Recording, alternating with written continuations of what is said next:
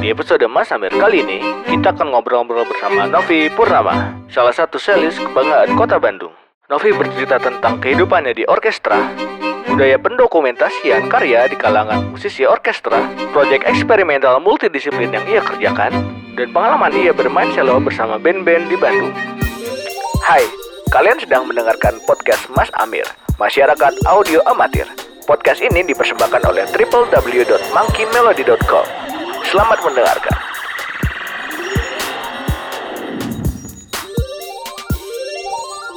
Oke, halo. Selamat datang di Mas Amir. Eh, Jadi sebenarnya lucu sih ini adalah take kedua kalinya. Yang Saudara-saudara. Yang pertama itu kesalahan saya datanya korup. Jadi terima kasih buat narasumber Iya. sudah mau nge- ngetek yang kedua kalinya meluangkan waktunya. Eh ya itu jadi bahan pembelajaran bahwa data harus di backup. Nah itu dia. Karena penting. Sangat penting sekali. Oke, eh, hari ini nggak sama Doni. Eh, Doni katanya lagi ada acara, tidak tahu Hmm. sama siapa. Mudah-mudahan calon gebetan dan jomblo lagi. Mudah-mudahan, mudah-mudahan. Mudah-mudahan sama cewek Oh, janjian. ya. mudah-mudahan, mudahan. Katanya tidak bisa hadir. eh, jadi akan ditemani sama saya Tian di episode kali ini sama satu narasumber Hmm. ini. Oke, eh, jadi kita sekarang akan ngobrol-ngobrol sama sat, seorang selis. Asik. Ini ini Wadaw. ini sih salah satu orang yang istilahnya apa ya selis kebanggaan kota Bandung. kali ya. Waduh. Waduh, berat, berat, berat, berat. Ya, berat banget makanya. Topiknya akan seputaran alat-alat itu, lalu perorkestraan dan kawan-kawannya. Jadi ini sebenarnya hal baru sih buat buat orang dan Mas Amir gitu ya, buat saya dan Mas Amir. Karena kan episode sebelumnya kita bareng teman-teman band di mungkin yang industrinya mungkin hampir semua sama. Nah tapi sekarang mungkin dari industri yang kali ini akan dibahas akan sedikit berbeda karena secara secara the whole thing pokoknya kayak industri, secara produksi. Kayak beda alam. ya mungkin mungkin kita eh, satu maksudnya istilah dalam satu lingkaran bernama music tapi beda alam tetap ya. Beda alam. Dan tadi udah sempat ngobrol-ngobrol dikit ternyata sangat beda banget industrinya gitu. Oke, eh, kita sekarang ngobrol-ngobrol bareng sama Kang Novi Permana. Ya. Halo, halo, halo. Purnama, Halo. Purnama. Purnama, Iya. astaga. Astagfirullahaladzim, tangan. Soalnya ini gara-gara puasa ini aja. Bohong aja, wae aja. Tengah Oke. hari ini. Eh, ini lagi tengah hari, lagi siang bolong. Aduh. Aduh, ada. Lumayan nih gerah-gerah. Nah kan, ya makanya semoga jadi pahala ya. Aduh. Amin, amin, amin, amin, amin. Berkah nih. berkah, Insya berkah Allah. Ramadan. Oke, Kang Novi Purnama nih. eh selis, ya kan? Hmm. Seorang selis, terus main di orkestra juga, Iya, lalu ngajar. ngajar. eh lalu yang gue lihat ya di Instagramnya sempat eksperimen dengan teman-teman band, main band juga berarti ya. Iya. heeh. Nah, hmm, yaudah deh, mungkin bo- boleh diceritain kali ya detailnya apa aja yang dilakukan sama Novi ini. Iya selama saya itu mulai dari 2010. 2010. Pertama kali megang cello tuh Februari Oke. 2010 masih ingat.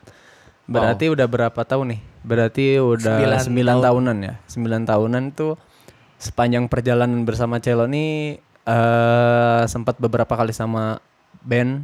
Sama band sama siapa aja tuh? Sama band kalau yang paling sering tuh sama Fluk Minimix sama Minimix, oke. sama Oki paling. Oke, ada Chandra ya? Ah, yang masih sampai sekarang tuh. Wow, sama Fluk Minimix berarti sangat kontemporer ya atau Iya. itu mah ini banget ya maksudnya eh, eksperimental banget ya. eksperimental banget. Tapi justru ya itu sih senengnya karena benar-benar dibebasin ya udah jadinya jadi explore sendiri gitu. Explore banget ya. Heeh. Jadinya kayak bikin komposisi kolaborasi. Wow, menarik sih. Berarti itu sangat bertolak belakang sama orkestra berarti. iya. Nah, ini mungkin bisa diceritain nih, eh, Kang Novi main di orkestra mana nih?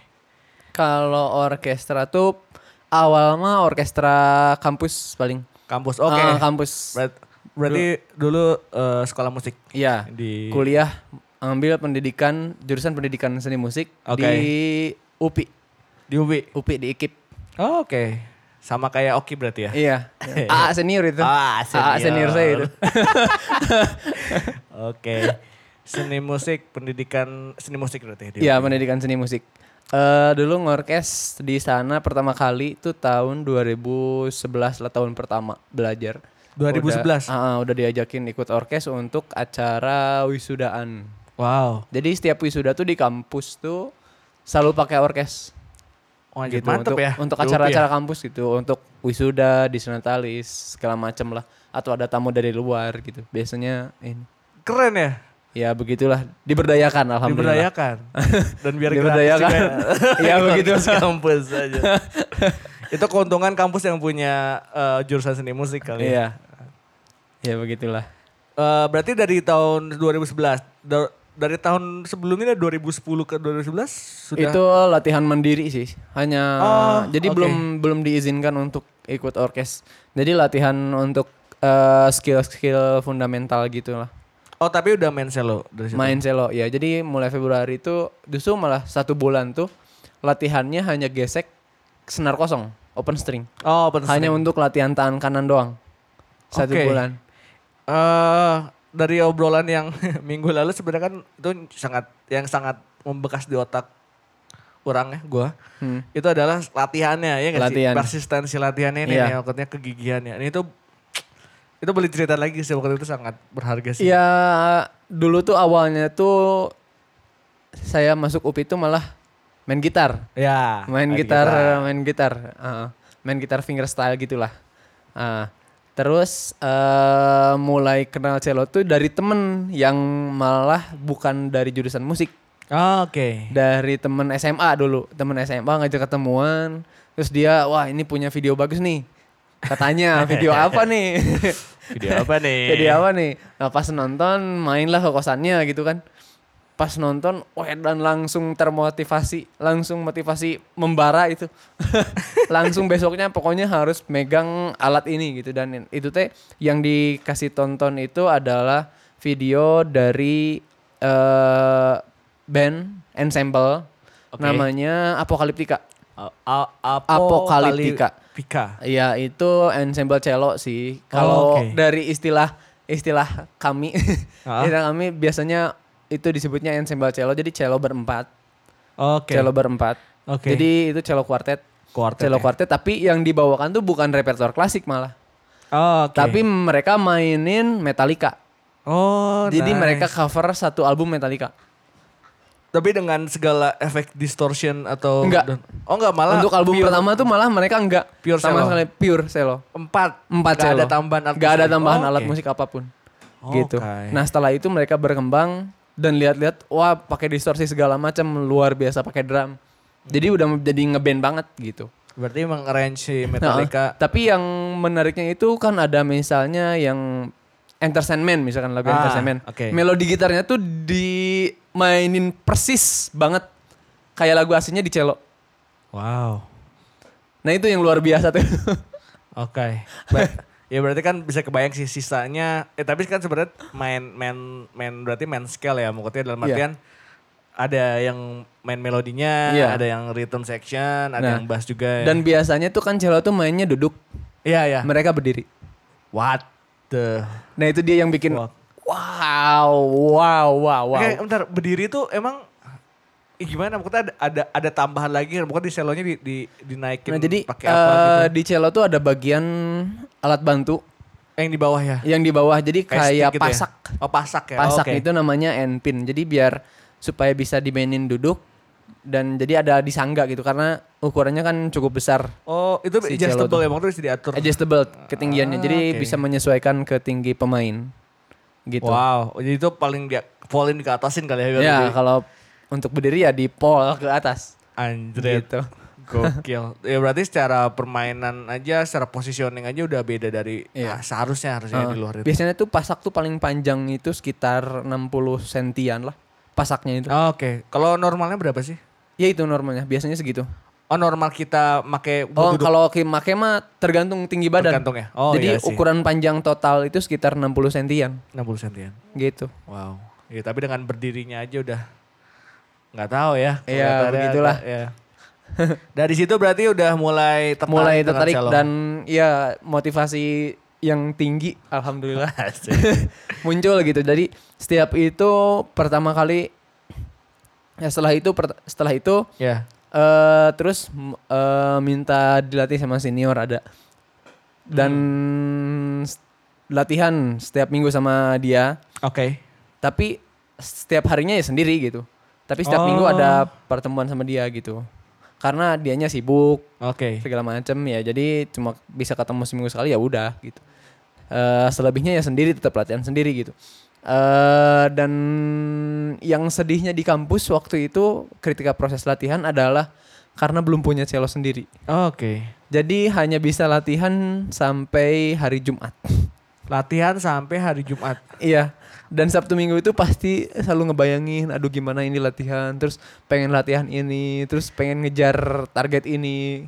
Benar-benar berarti latihannya Senin sampai Jumat karena Sabtu Minggu gak ada selo. Berarti kalau misalkan ada selo latihan setiap hari. Iya setiap hari. Pasti setiap hari. Setiap hari. Anjir. Itu berapa jam sehari? Kalau dulu itu bisa dari jam eh kalau dikalkulasi ti- si kalkulasi sekitar 6 jaman sampai 8 jam lah Wajir. gitu. Berarti itu berapa tahun latihannya? Setahun full. Eh ya mulai dari situ sampai akhir-akhir akhir-akhir kuliah lah. Gitu intens. Ber- oh anjir. Berarti pada masa kuliah berarti mostly did- didikasiin buat latihan selo. Iya. Wadaw. semakin ini kan kuliah semakin sibuk tuh masa Ya, sama ya, ya. urusan perkuliahan jadi Ah. latihannya agak berkurang kalau awal-awal sih masih bisa masih bisa intens banget banget ya. dan itu juga bolos sih sebenarnya bolos kuliah Tapi emang emang kalau kata Malcolm, Malcolm Gladwell tuh bahwa seseorang bisa dikatakan profesional itu kalau sudah melewati seribu jam apa yang dia lakukan pada Oh, iya. bidang itu. iya sih pernah dengar juga pernah dengar juga Ya berarti kan secara nggak langsung ya berarti emang tidak membohong ya maksudnya jam jam latihan atau jam terbang tuh iya salah satu proses yang paling penting untuk bisa jadi sesuatu yang oke gitu ya. iya sih kayak ya kayak eh mupuk aja gitu setiap hari gitu Ya. jadi supaya si skillnya terus tumbuh gitu Nah, tapi ada ada ini nggak ada tips nggak biar nggak bosan latihan? Eh, maksudnya itu 6 jam 8 jam. Iya mungkin itu kan berarti salah satu bahan bakarnya adalah motivasi, Motivasi. passion, Iya. gitu-gitu ya. Nah tapi kalau selain itu pasti ada bosan dong, ya nggak sih? Pernah sih bosan, tapi eh untungnya tuh bisa teralihkan dengan eh saya anggap latihan itu adalah meditasi. Anjir berat juga ya. Gitu. Jadi Ad- ah, setiap oke. latihan tuh kan eh, ada yang eh, ada latihan awal banget untuk kayak semacam pemanasan lah. Ya, Jadi mainin nada panjang gitu, open string. Ah, ah. Dulu tuh sempet ada setelah beberapa bulan tuh saya les sama pemain cello profesional di Bandung Oke. gitu. Latihannya ekstrim sih sebenarnya ekstrim. Eh saya coba latih eh, program itu ke murid-murid saya nggak ada nggak ada yang sanggup Oh gitu. Jadi eh challenge-nya dari guru saya itu eh kamu harus bisa nada panjang selama sepanjang 60 ketuk satu satu bow. 60 ketuk satu bow doang. Iya, dengan tempo 60 BPM. Jadi kayak satu menit satu bow. Gitu. Jadi misalkan kamu eh eh 15 menit satu senar. Jadi empat senar kan ada empat senar. Jadi Iya. untuk nada panjang aja itu sejam. Benar satu bow tuh satu ini ya satu gesek. Satu gesekan. Jadi misalkan ke arah kanan gitu kan. Kan satu nggak- kali sampai habis gitu. Ah, satu sampai habis. Oh, itu untuk ngatur itunya berarti yang susah ya, ngatur. Untuk eh, ngatur power itu. Oh. Ah, Sebenarnya jadi eh, kan semakin ujung tuh akan semakin berat karena gak ada beban tangan kalau di Ah, pangkal iya, iya, iya, kan iya, ada iya, beban iya, tangan. Iya, iya. Jadi kebantu gitu. Wow. Nah, itu dia. Dan ya. saya cuma sanggup sampai 30 doang. Oke. Iya. Dan sekarang tuh eh, saya coba aplikasikan ke murid-murid tuh nggak ada yang sanggup sama sekali. Tapi gurunya bisa 60. Bisa. Wow. Menarik ya. Gitu. Makanya ya. ya jadinya eh, termotivasi sama gurunya juga sih karena Benar. gurunya juga luar biasa. Kalau satu kali bau tuh kan berarti kan ini masuk satu terus keluar lagi. Iya gitu. Itu satu kali bau ya? Itu dua kali bow. Atau dua, ini satu kali bau. Iya. Pas masuknya aja berarti. Iya pas masuk aja.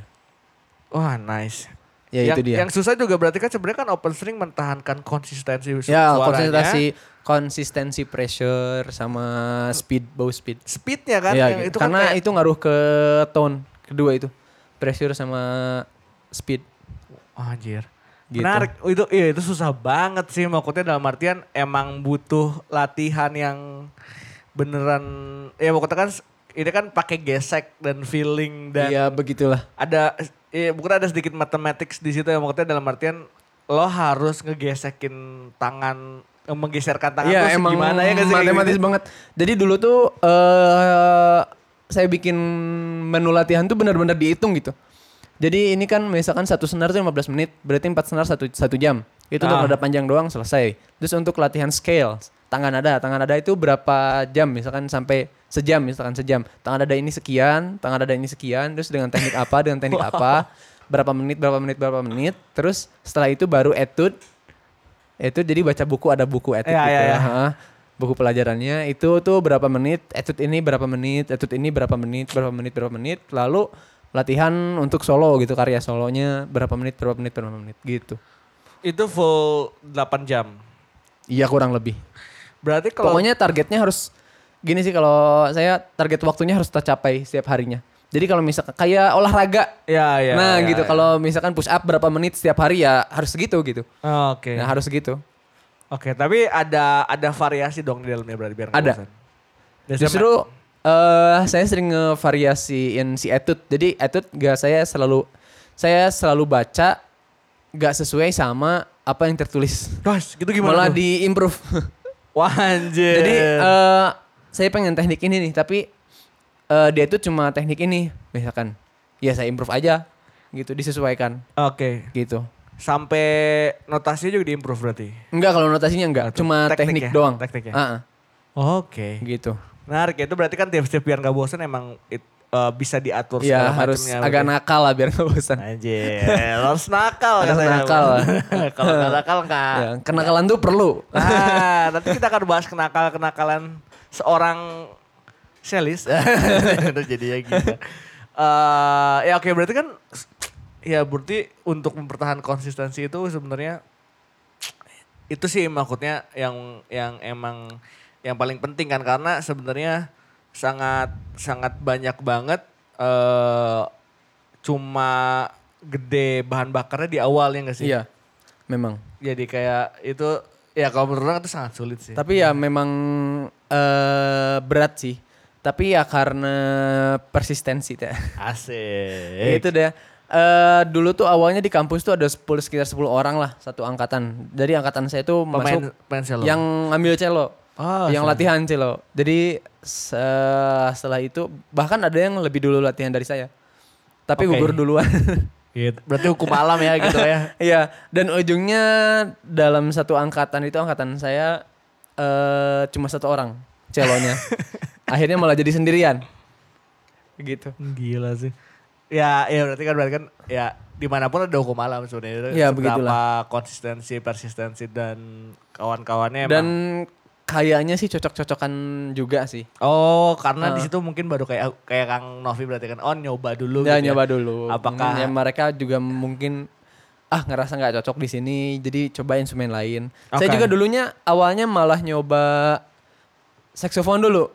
Wah, anjir. Kenapa kan, tidak kan tidak kayaknya tuh keren gitu kan Iya, gitu. main saksofon gitu aduh pas dicobaan aduh ente euy. Kenapa? nggak cocok awal suara eh awalnya tuh gak enak banget untuk yang baru belajar tuh Oke. jadi suaranya tuh aduh jelek banget ini suara ya suara orang yang mainin baru pertama kali niup saksofon tuh gak enak banget untuk bagi telinga saya ya Oke. gak enak gini Tapi Selo juga pertama kali main pasti jelek dong. Eh, nggak sejelek Selo. sih kalau Oh, menurut oke. saya gitu Di kuping tuh Eh, lebih di masih kuping di masuk kuping akal saya ya? tuh nggak nggak menarik gitu Ah. untuk awal-awal tuh gitu kalau terus coba waktu itu flute gitu flute sih enak tapi ya karena nafasnya pendek ya. jadi karena jarang banget olahraga, jadi Oh, ya udahlah instrumen lain kan. Yang akhirnya ke cello gitu. Kalau flute kan sebenarnya lebih smooth ya. Iya, secara smooth banget. frekuensi Itu dan- enak banget. Tonnya dari awal tuh aduh enak banget, suka Tonnya. banget gitu. Iya. Wow, ya menarik ya maksudnya kayak ya berarti kan pencarian itu ada berarti ya. Ya, ada. Berarti selain nonton video tapi cobain yang lain juga. Ya, gitu nyoba-nyoba. Terutama yang tadi Ya gitu ada- kayak nyari jodoh lah. Nah, Jadi nyoba sama ketemunya ini. di selo ya. Tadi kenapa jodohnya gak, sama cewek. gak ke keluarganya kan ada selo, ada viola, violin yang kayak gitu-gitu. Ah, keluarganya yang udah dicoba itu ya udah sebenarnya udah semuanya udah dicoba sih. Dan yang cocok itu tetap cello sih. Kalau violin itu dicoba nggak cocok karena terlalu tinggi Ah, Oke. frekuensinya Frekuensinya. dan deket telinga banget. Tone. Oh, oh iya. Ya kan di ini kan di bahu kan, Bahu, di bahu betul. kiri kan. Nah itu deket telinga banget dan aduh nggak nggak nggak nggak nyaman karena terlalu tinggi frekuensinya Oke. gitu. Vio- Untuk viola, viola, viola juga sama berarti ya. Viola ya. Dekat juga ya berarti ya? heeh. Terus kontrabas terlalu gede. Suka sih tone-nya tapi ya terlalu gede mikir gimana untuk akomodasi. Terus nyimpen alatnya gimana Iya, iya, iya, iya. gitu kan. Tapi Kepikiran selo tuh emang jadinya mid low ya berarti. Ah, ya? terus dipikirin juga sih ini postur mainnya juga paling natural sih cello. Paling nyaman. Iya, duduk ya. Ah, Sisanya kan berdiri ya. Sisanya Kontrabas berdiri. juga berdiri. ya? Kontrabas ada yang berdiri, ada yang duduk. Tapi duduk pun nggak natural sih. Maksudnya duduknya nggak nggak senyaman duduk cello gitu. Kayak Iya, duduk iya, biasa iya. kan kalau cello. Kayak duduk biasa banget. Tapi kan kalau di band bisa berdiri-berdiri gitu. Bisa aja. Bisa aja tergantung sih itu. Iya, iya. Tapi harus ada kalau saya pribadi sih belum latihan untuk posisi berdiri sih. Oke. Heeh.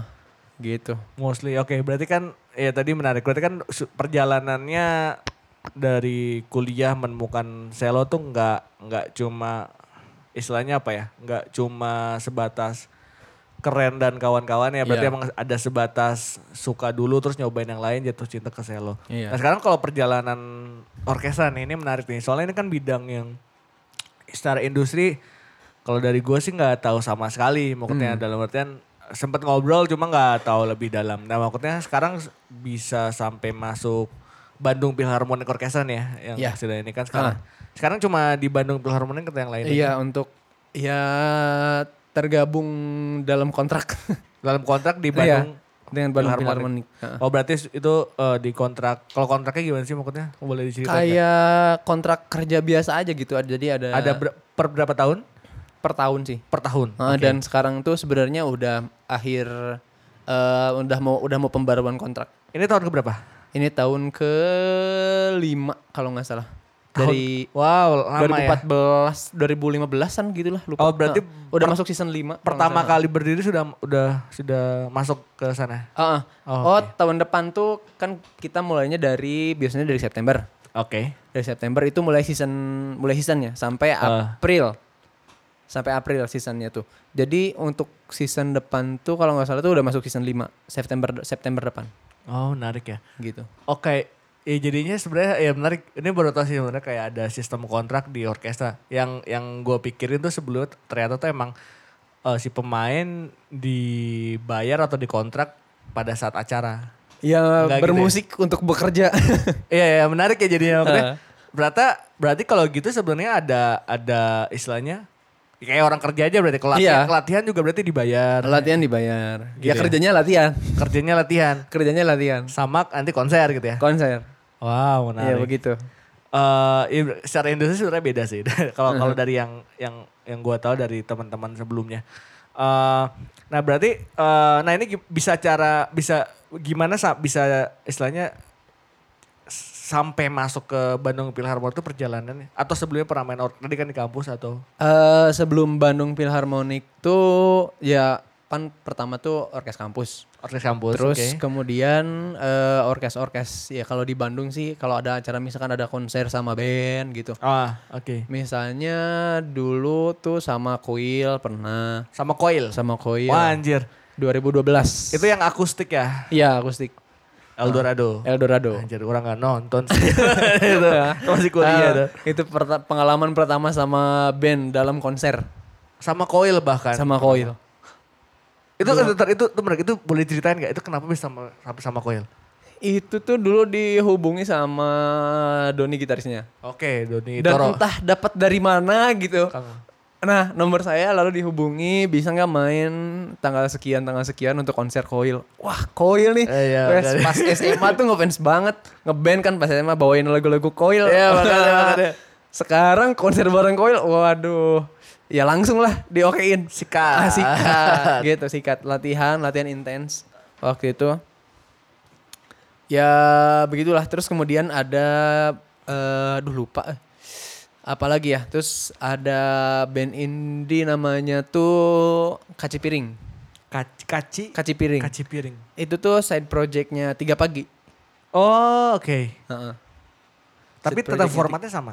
Formatnya bukan orkes full sih. Dulu tuh string quartet. String quartet. String quartet. String quartet. Eh tapi nggak lama kemudian bandnya sudah tidak ada lagi. Sudah tidak ada lagi. Heeh, terus sempat bantuin tiga pagi juga. Tapi nggak lama juga. Oke. Heeh, untuk album Rukmana tan Rukmana. Rukmana ya. Tapi nggak nggak sampai nggak nggak sampai rekaman. Oke. Rekamannya sama temen. Pas live. berarti. Akhirnya. Akhirnya. Live-nya kan dulu belum ada. Bahkan. Oh gitu. Heeh. Jadi sempat latihan-latihan doang sih. Karena kan di kaci piring Oke. gitu. Terus eh setelah itu ya sama Fluk. Flux Minix. Heeh. Fluk tuh tahun berapa ya? Sama Oki dulu apa Flux dulu?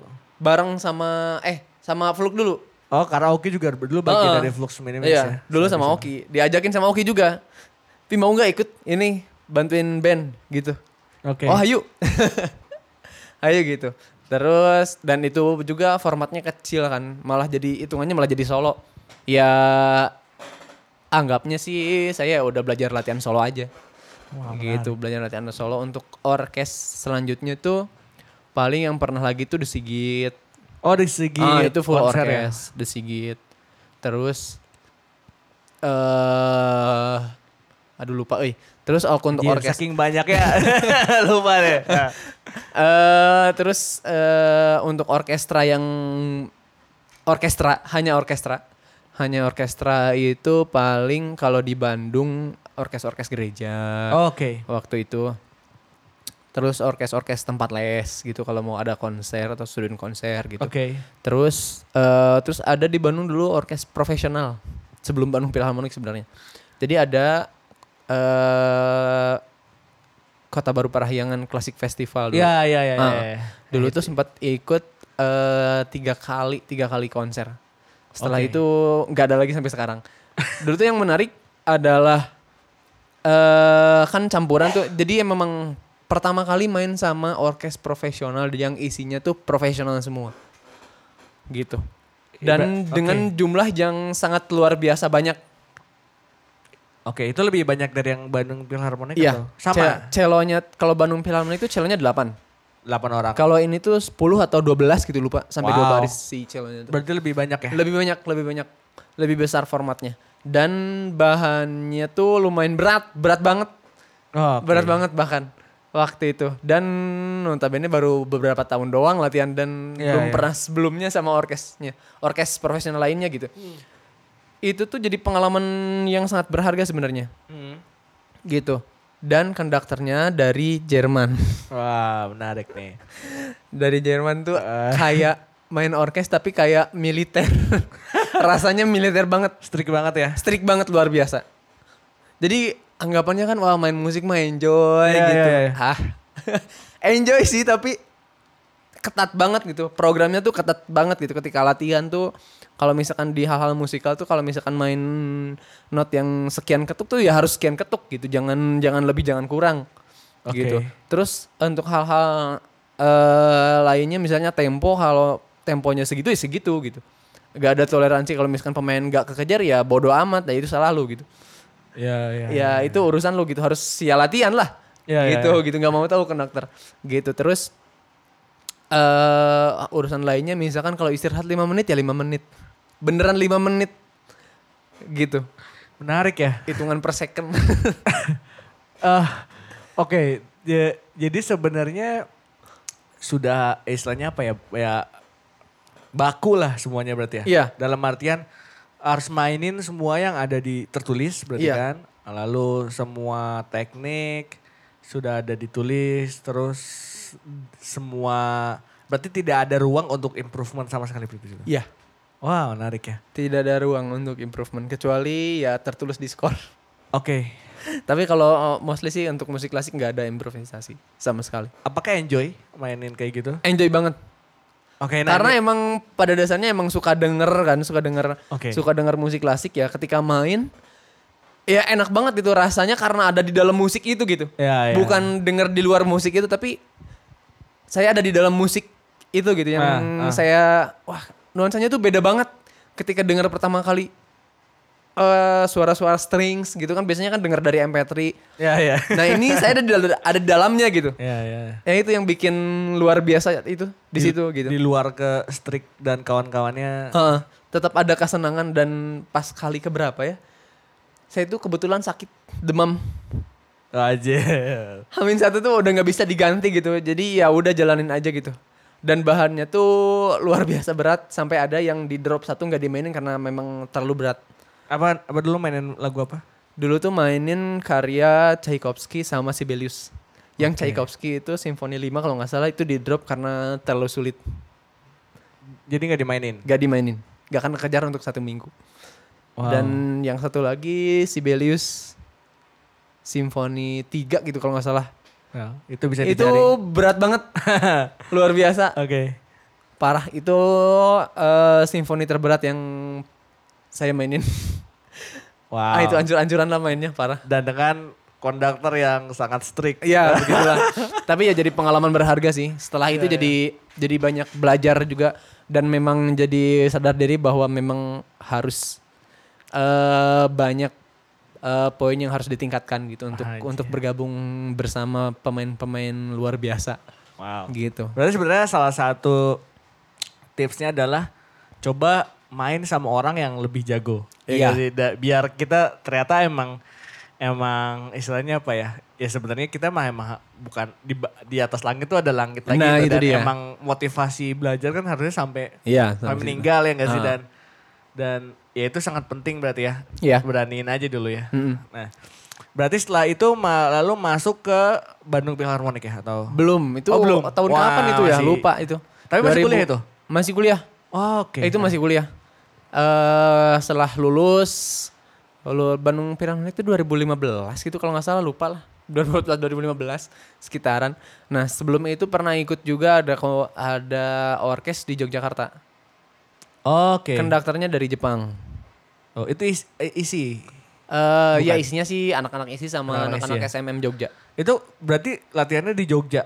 Di Jogja. Pindah ke Jogja Iya. pada saat kuliah. Iya, enggak itu udah lulus. Udah lulus. Waktu itu udah lulus. Wow, Jadi menarik. iya nyalase lah Jong Jon. Ya, Gak ya. mikirin kuliah. Ya, ya, ya, Gak mikirin ya. apa-apa ya tinggal berangkat itu. Kalau kuliah sangat ini epic. Pokoknya kayak cuti dulu gitu ya gitu. Iya, begitulah. kawan-kawan mikirinnya. Ya biasanya sih bolos biasa juga. biasa juga bolos tapi sempet nih ada cerita dulu kan ada mata kuliah namanya piano wajib. Piano. Piano wajib. Jadi semua siswa tuh harus belajar harus bisa main piano. Piano Minimal ya wajib. dasar gitu. Nah, saya tuh paling males sebenarnya itu teh. Daripada latihan piano, saya mikirnya waktu itu daripada latihan daripada latihan piano mending saya latihan cello. Oke. gitu dan waktu itu sempat bolos dan kepergok sama dosennya. Nah, kan beda gedung kan. Jadi latihan piano tuh di gedung yang Tapi kepergok ke, kepergok latihan selo bukan pacaran. latihan cello. Suka. latihan cello dong. Si dan iya, iya, untungnya tuh untungnya tuh eh dosennya tuh ngerti gitu. Oh, pantesan gak masuk ke bolos wae teh latihan cello. Nyesok atuh. Seganti rek ngambek. Nyesok atuh. Teruskan we.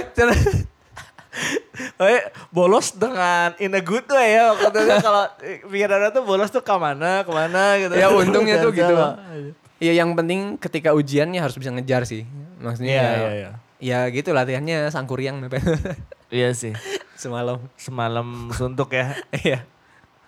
Berarti abis dari di Jogja tuh. Di Jogja tuh Sama kon- konduktornya konduktornya Jepang berarti, dan orang Jepang. hal yang beda adalah konduktornya wanita.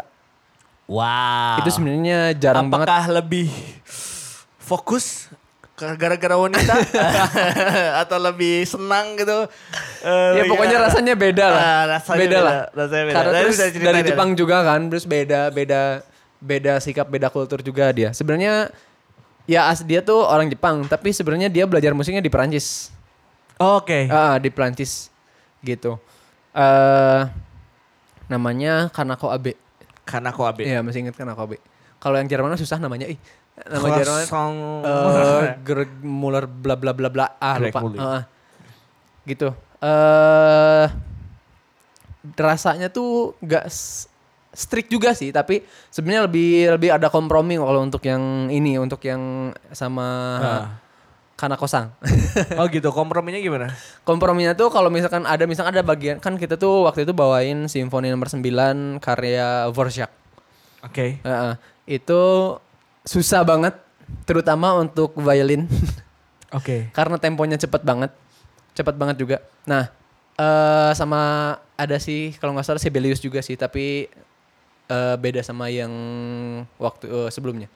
eh karena susah banget dan temponya tuh sebenarnya bisa aja diturunin tapi kurang afdol gitu kalau diturunin temponya tuh. Kurang greget lah ya. Nah, gitu. Jadi sebenarnya itu juga penghargaan sama si komposernya sih.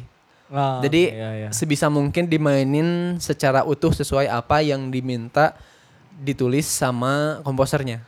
Kalau gitu. kalau ada ada ini enggak sih ada batasan nggak ada limitation nggak pada saat ini tuh tempo eh apa namanya harus diturunin maksimal Ada ada batasan sih sebenarnya ada batasan. Misalkan- gitu. Misalnya itu tempo andante itu Andante. sekitar sekitar 70 sampai 90 gitu. BPM ya? Ah, BPM. Sekitaran segituan. Terus ada juga yang di Oh, partiturnya ditulis malah. Misalkan di partiturnya tempo sekian, misalkan temponya andante ya eh dalam angka sekian.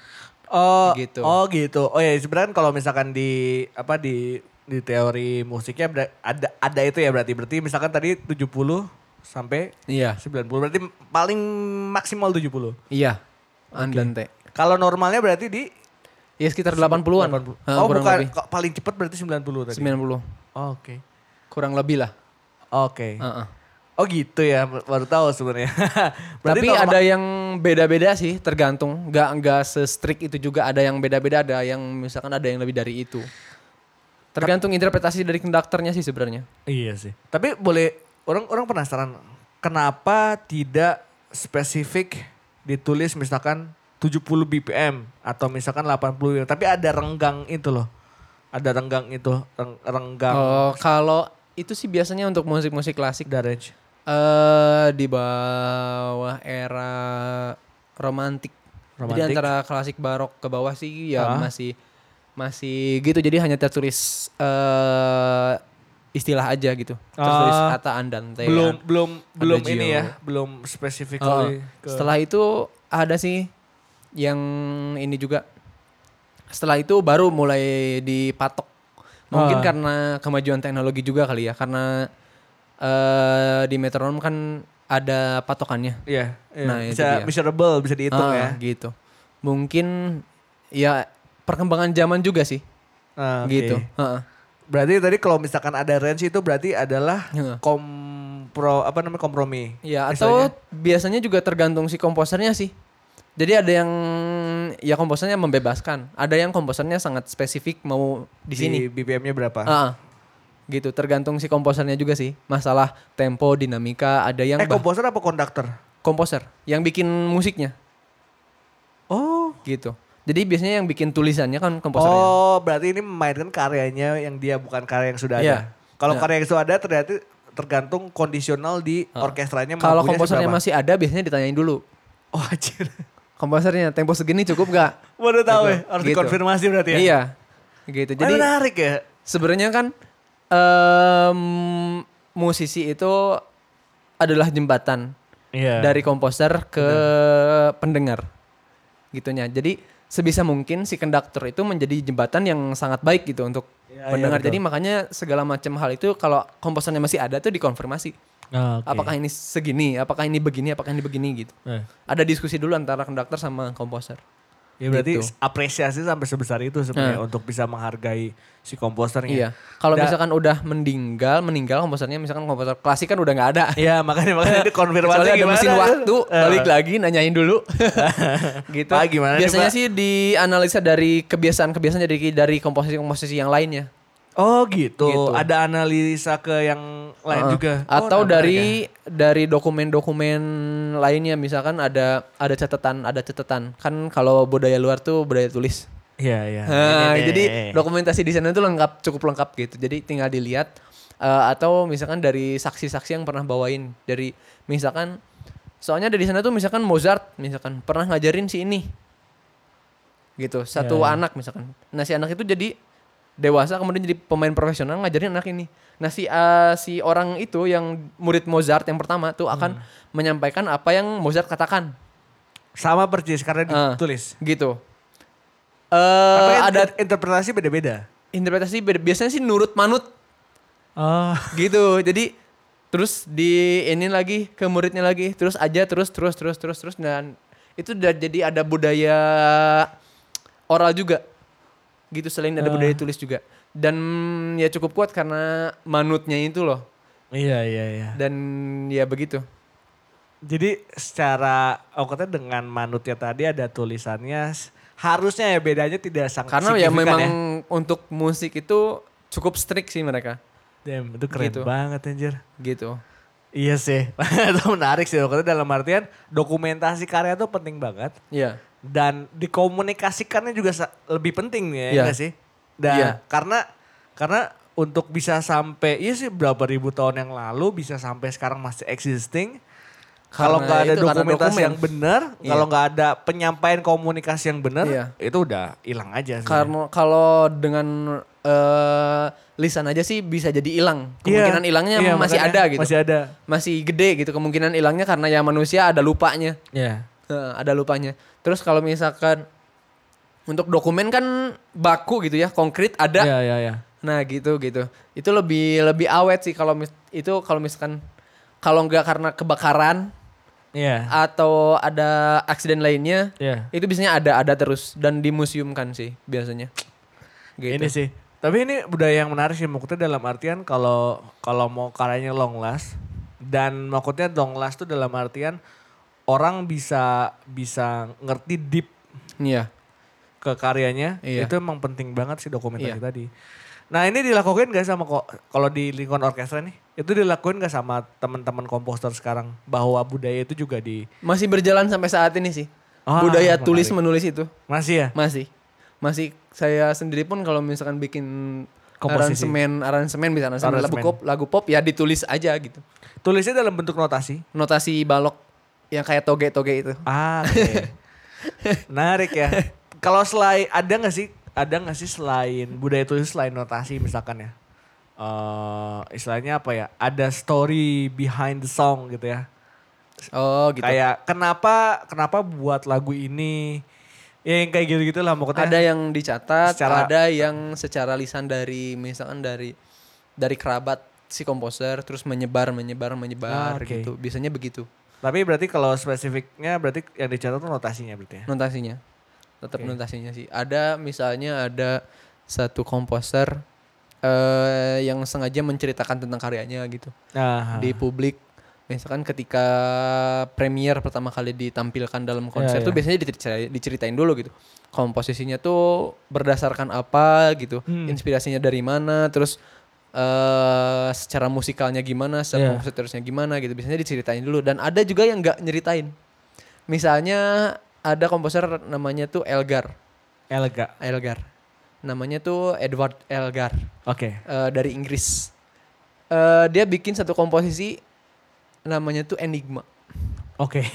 wow. Nah, dan itu tuh ada berapa belas bagian gitu, lupa eh. Ya begitulah, ada banyak berapa bagian dan Ah. setiap bagiannya tuh menceritakan tentang te- eh, orang-orang terdekatnya, Oke. orang-orang terdekatnya. Dan ketika itu, ketika masa itu dia cuma bilang ini karyanya silahkan cerita sendiri latar belakangnya, Damn. Anjir. gitu. Wow. Tapi berarti kan setiap orang interpretasinya beda-beda pada akhirnya Iya. kan. Itu dibebasin aja. Ya, hanya saja di partiturnya ditulis inisial nama orang tersebut. Di partiturnya. Di partiturnya ditulis dikasih judul setiap bagiannya nam, inisial nama orang tersebut. Misalnya ada bagian pertama itu untuk istrinya. Oh. Ini yang menarik nih, misal ada cerita menarik dari satu bagian itu. Oke. Jadi dia bikin eh bagian itu dengan eh, melodi yang biasa dia mainkan dengan istrinya. Melodi siulan. Jadi mereka tuh punya Ah. siulan siulan khasnya mereka gitu. Tema Ah, tema jadi- songnya, tema, Iya. tema songnya mereka lah. Jadi mereka tuh tinggal di suatu hutan. Jadi ceritanya itu Elgar tuh dari orang yang tidak mampu, dari kalangan tidak kan zaman dulu mah kasta tuh penting banget kan. ya ya ya ya. Nah, ya, ya. nah, si istrinya tuh dari eh, Menak. Menak tuh Ah. apalah bangsawan. Iya, Bang Rahman. Dari bangsawan gitu. Dan dia sampai diusir dari keluarganya karena eh, menikah dengan Elgar itu. Wow. Dan akhirnya mereka tinggal di satu Hutan. gubuk di hutan gitu. Jadi ketika Elgar pulang pasti dia akan bersiul dengan melodi itu. wow. Dan sebaliknya gitu. Kalau istrinya pulang dia akan bersiul gitu. Sangat Dan emo. siulan itu dijadikan musik di bagian pertama. Menarik Gitu. ya. Itu, bagian paling romantis sih di karya Enigma itu. Luar it- biasa. Itu berarti tidak diceritakan ya. Tidak diceritakan. Nah, tahu Tapi ceritanya karena- dari mana? Yang mungkin istrinya cerita Ah, enggak. karena ya. kan itu dikasih inisial kan. Jadi setiap orang yang dia tahu pasti akan ngeh gitu maksudnya. Yang orang yang dekat sama Elgar tuh pasti ngeh gitu. Wah, aku di bagian ini. Aku di bagian ini.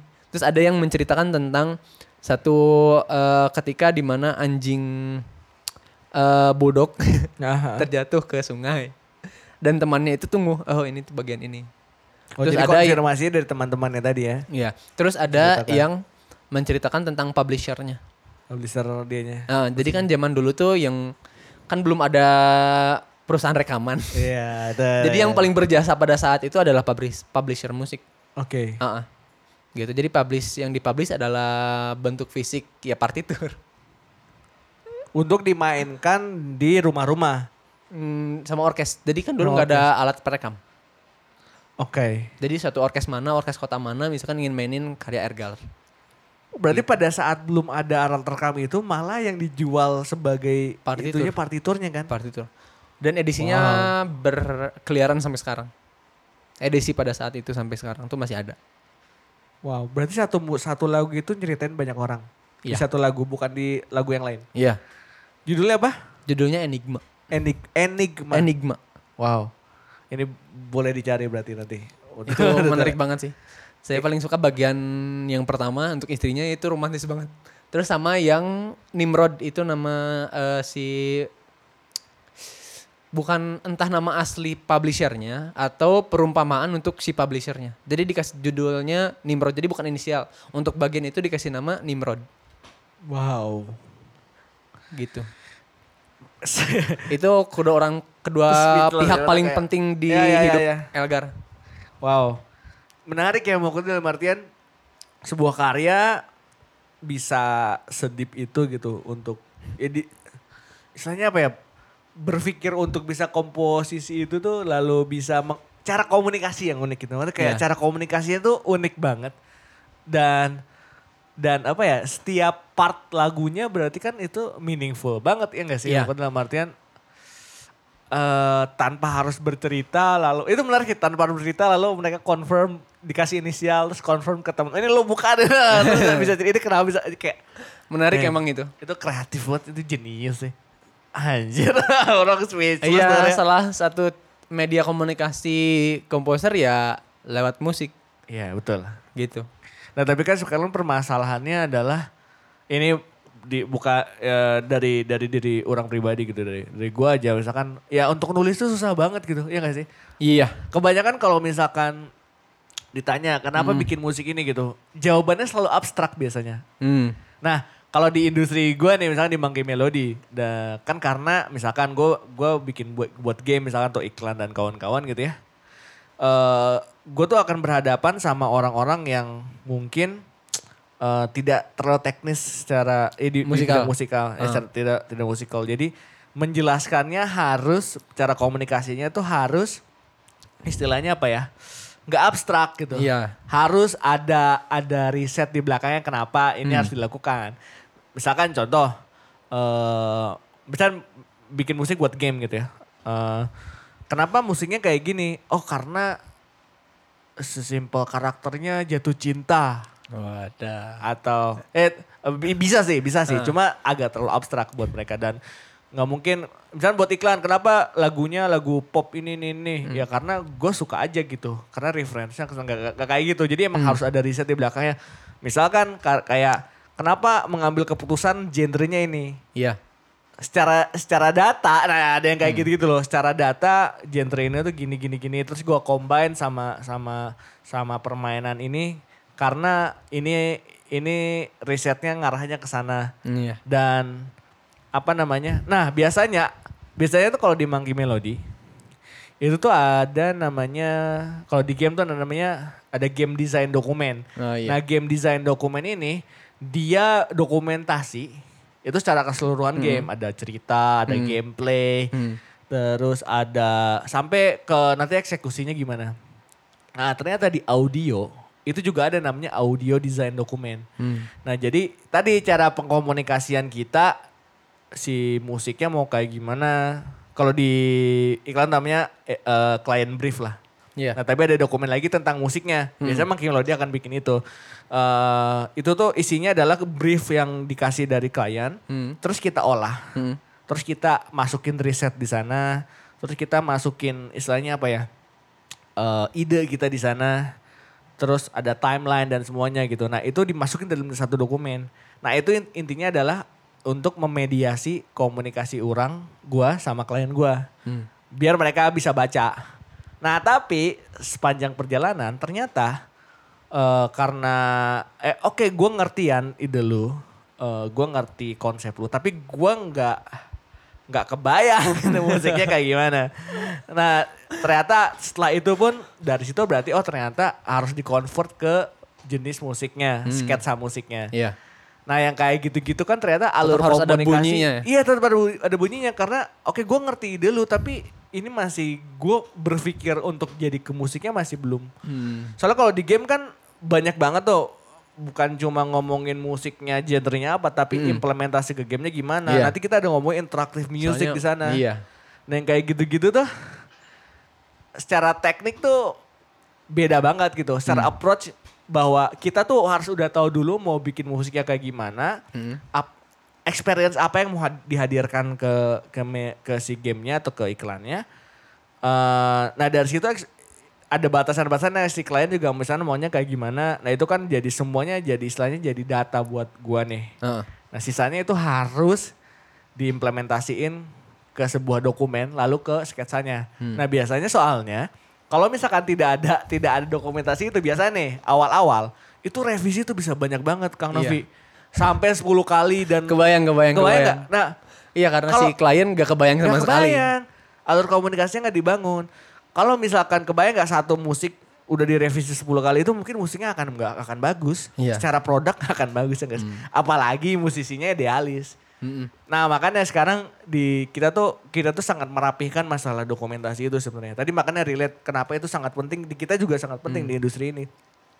Karena pada akhirnya yang ngerti musik kita, Hmm. klien ngerti produknya. Nah itu harus ada menjembatani dong. Nah antara mediasi itu nih biasanya, oke nih Bahasanya sih harus. ya dokumennya udah ada nih, Iya. sketsa musiknya udah ada nih. Heeh. Oke kita clear ya. Ah, ini akan jadi landasan landasan pembuatan musik kita. Nah nanti itu juga istilahnya kalau misalkan di tengah, oh kok musiknya kayak gini, kan kita udah sepakat bahwa ini lo udah udah oke sama musiknya, dokumennya udah tertulis, risetnya ke sini. Hmm. Jadi istilahnya apa ya? eh probabilitas si revisi itu mungkin hampir nggak ada sebenarnya, karena kita udah sepakat sama-sama di awal. Iya. Kalau di industri yang gua lakuin dokumentasi itu bisa be- sebegitu, sebegitu pentingnya untuk ngejagain si karyanya gitu. Iya. Supaya tetap utuh. supaya tetap utuh, supaya tetap bagus. Soalnya Iya. masalah komunikasi itu cuma masalah ngerti atau nggak ngertinya aja gitu di awal dan clear ya.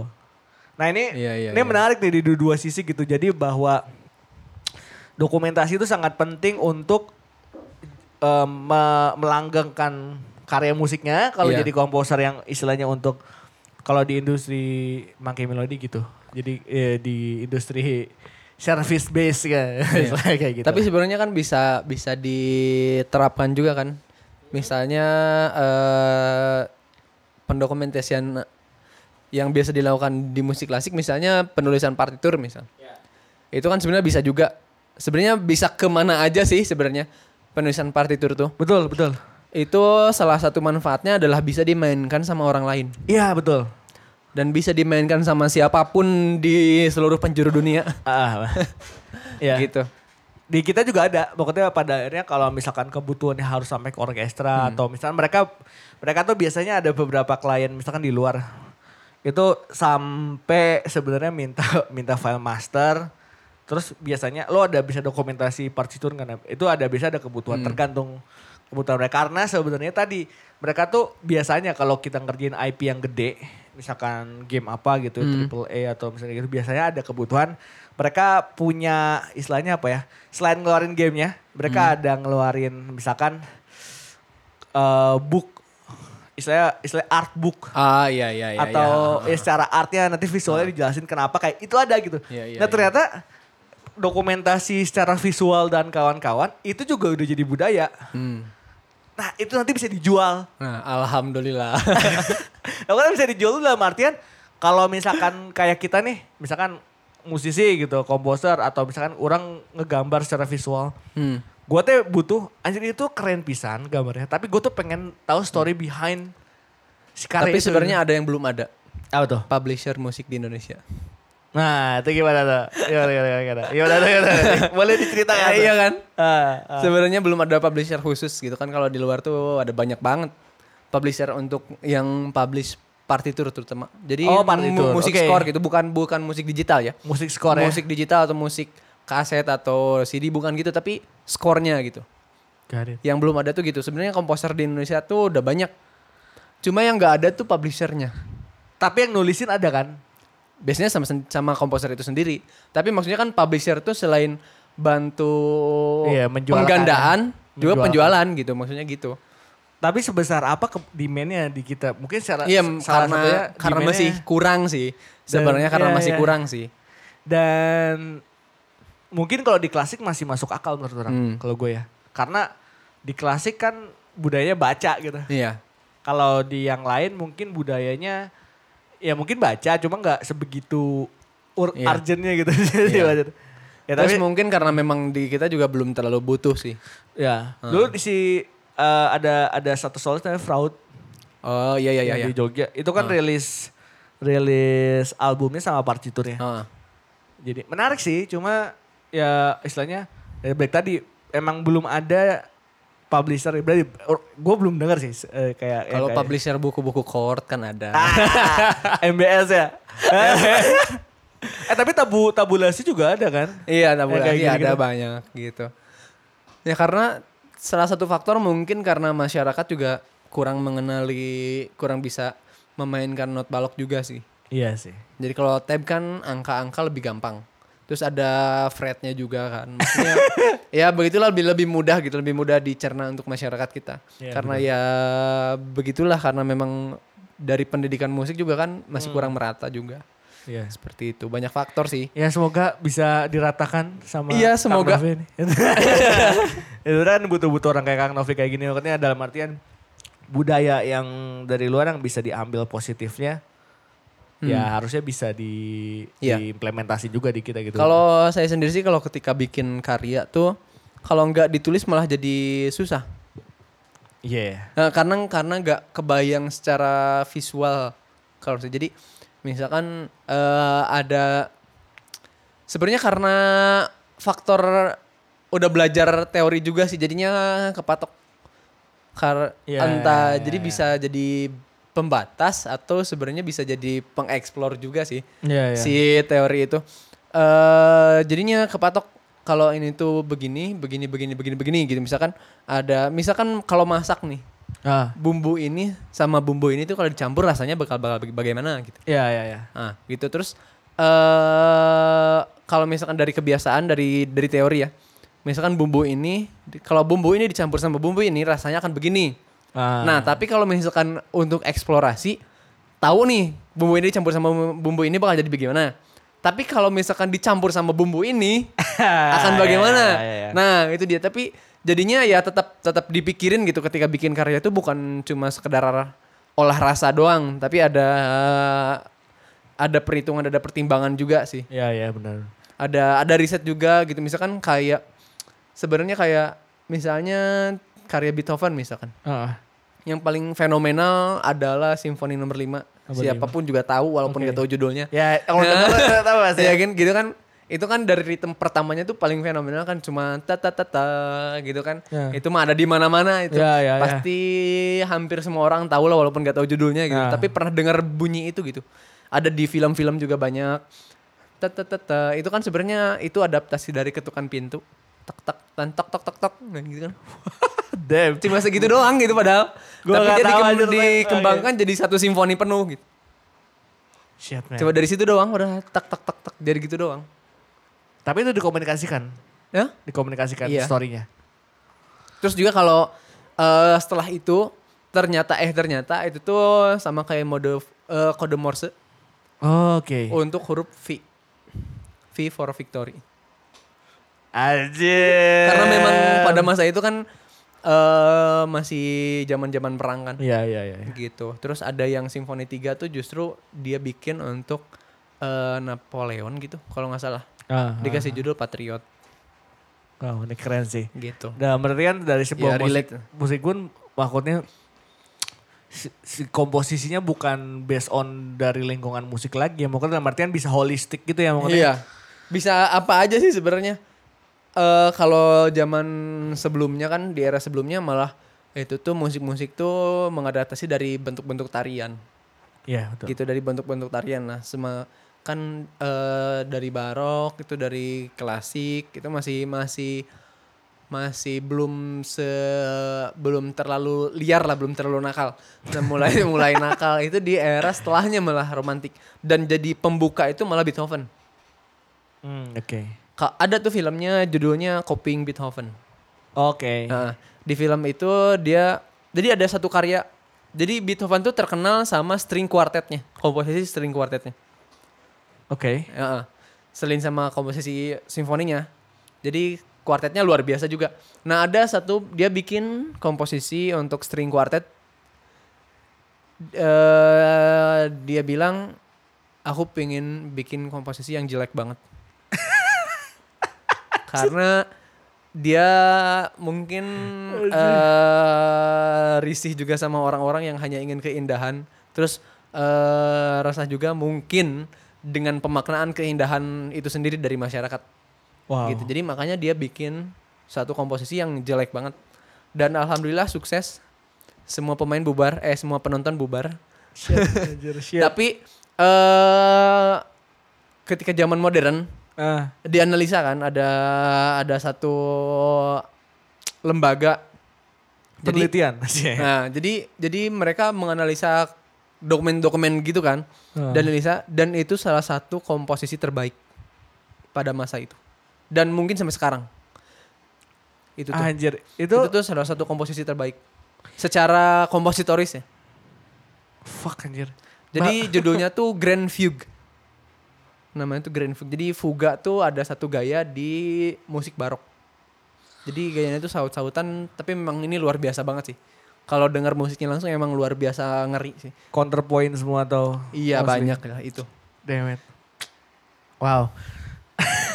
Orang banyak Gitu, namanya lah. Ternyata, Grand Fugue gitu ternyata, ternyata emang harus ya digali lagi berarti yang sejarah. ya kayak memang gitu. bikin musik tuh memang bukan hanya sekedar rasa doang sih kalau mau everlast mau huge ya. iya gitu Ada faktor-faktor tadi ada story, Iya. ada istilahnya ada purpose iya yang kayak gitu-gitu. banyak banget sih pendekatannya sebenarnya kalau dilihat dari sisi keilmuan gitu Gokil, ini, ini gue baru tahu sih kayak gini. Nah, Gitu. Akan akan digging lebih dalam lagi. Nah, eh, oke balik lagi ke tadi berarti eh, main diisi nih. Di Bandung Philharmonic. Oh iya tadi Oh, kan iya. jadi ke skip tuh. Ah, ah. Ya. Gak apa-apa. Cerita. Topiknya menarik banget, Ah. soalnya gila sih itu. Itu tuh. Jadi dulu tuh Bandung Philharmonic bukanya tuh audisi. Audisi. Jadi kalau di Indonesia masih kurang sih sebenarnya audisi itu sistem audisi itu jadi orkes-orkes kebanyakan eh sistemnya tuh rekomendasi dari satu pemain ke pemain lain. Misalkan Oh, oke. si pemimpin orkestranya tuh mau pemain ini eh, mau bawain ini kira-kira pemain mana aja yang bagus gitu. Oke. Jadi dipilih. Word Jadi ada ada lah ya. maklarnya, ada maklar pemainnya. Ada agentnya ya. Ya, ya Agent. gitulah. Oh, berarti audisi ini, nah ini audisinya ngapain aja nih kalau boleh tahu? Jadi apakah cuma Eh, main atau baca atau? Kalau di macam-macam sih ada misalnya eh sebenarnya ada orkes rutin, orkes negara. Namanya tuh Gita Bahana Nusantara yang selalu Oke. main di eh istana ketika 17-an. Oke. Dan itu yang mainnya anak-anak muda sih. Ah, Gitu dan saya belum pernah sempat ikut gitu. Pas mau ikut eh udah nggak muda. udah lewat batasan umur. Emang berapa batasannya? Maksimal 25. Oke. Maksimal 25.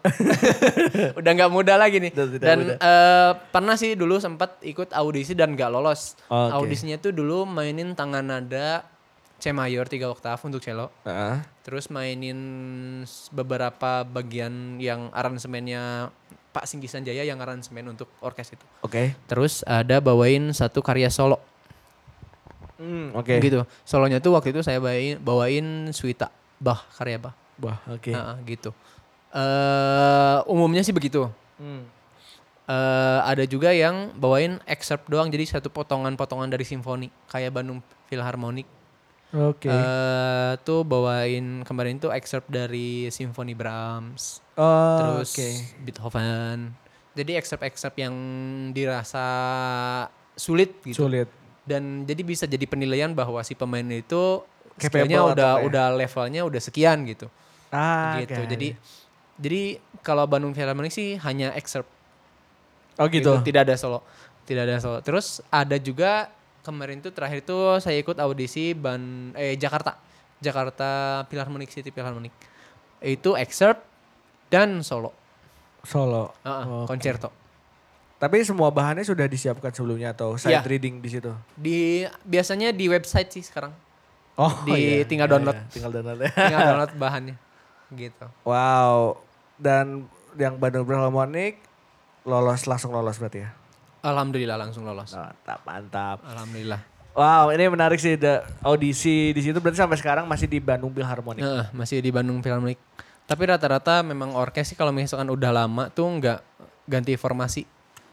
Oh gitu. Jadi Kenapa harus ganti formasi? karena kesatuan, masalah kesatuan, unity. Kalau misalkan udah lama kan jadi udah makin matang tuh bersama. Heeh. Kalau ganti-ganti pemain tuh biasanya malah jadi Oh, kayak ma- mulai oh. lah dia kayak pengenalan lagi. Oh maksudnya gitu. jarang diganti. jarang diganti. Ah, Kalau oke. misalkan ada biasanya sih diganti karena ada yang nggak memperpanjang kontrak. Oh. Gitu. Karena satu dan lain hal jadi nggak eh, karena ada yang dari ada yang diputus kontrak dari pihak Ya, ya, manajemen, ya. ada yang dari pihak pemainnya nggak nggak bisa untuk memperpanjang kontrak. Oh, oke. Gitu. Biasanya karena kesibukan di orkes lain. Menarik ya berarti secara manajemen juga harus dijagain kayak Iya. gitu. Wow. Ya begitulah. Apakah ada demo setiap hari buruh?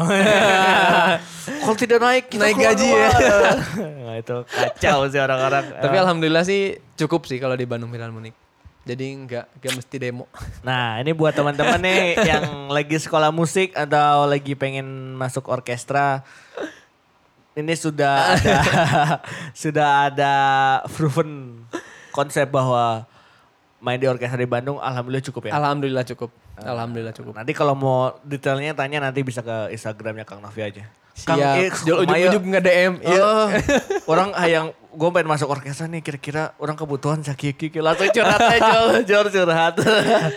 Aduh. nah eh, berarti, nah ini menarik sih yang yang jadi topik selanjutnya adalah kehidupan di orkestra nih. Orkestra. Nah kehidupan di orkestra tuh kan tadi ada latihan, terus Nah, konser. Nah kalau kalau pada saatnya yang eh, berarti kalau eh, istilahnya nah, yang yang pengen ditanyakan teknis pada saat memainkan karya atau duduk di panggung atau pas latihannya. Itu kan sebenarnya kemarin ada ada baca berarti kan? Iya baca. Itu harus baca dulu berarti Iya. ya.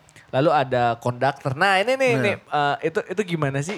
Eh, apakah konduktor penting sepenting itu padahal kan kita bisa baca. Ya gak sih? Nah, itu Iya. gimana tuh? Sebenarnya sih eh untuk main musik itu sebenarnya multitasking. Multitasking. Jadi oke. lihat, bergerak, denger, dan eh sebenarnya memperhatikan. Jadi yang diperhatikan itu bukan cuma partitur kan, ada konduktor Ah, juga. iya. Jadi melihat konduktor dan melihat partitur, terus dengerin section yang lain, dengerin juga, gitu. kompleks terus ya. sama sama fokus sama teknik sendiri, gitu. Oke. Jadi nggak bisa nggak bisa fokus ke, ke diri sendiri sih yang penting main bener nggak bisa gitu. Harus, Harus- tetap harus ada empati karena ya. kan karena kan mainnya berjamaah tuh. Ah. Gitu. Jadi harus harus eh, saling gitu. Ada ada ada kebersamaan gitu. Jadi ya main ensemble ya begitu gitu. Ah. Berarti kan berarti kan itu berarti fokusnya fokus utama mana ini? Berarti baca atau Semuanya fokus utama. Damn buset. Semuanya fokus Berarti utama. baca harus bisa lihat konduktor juga di depan, harus liatin teman-teman yang lain Iya. ya.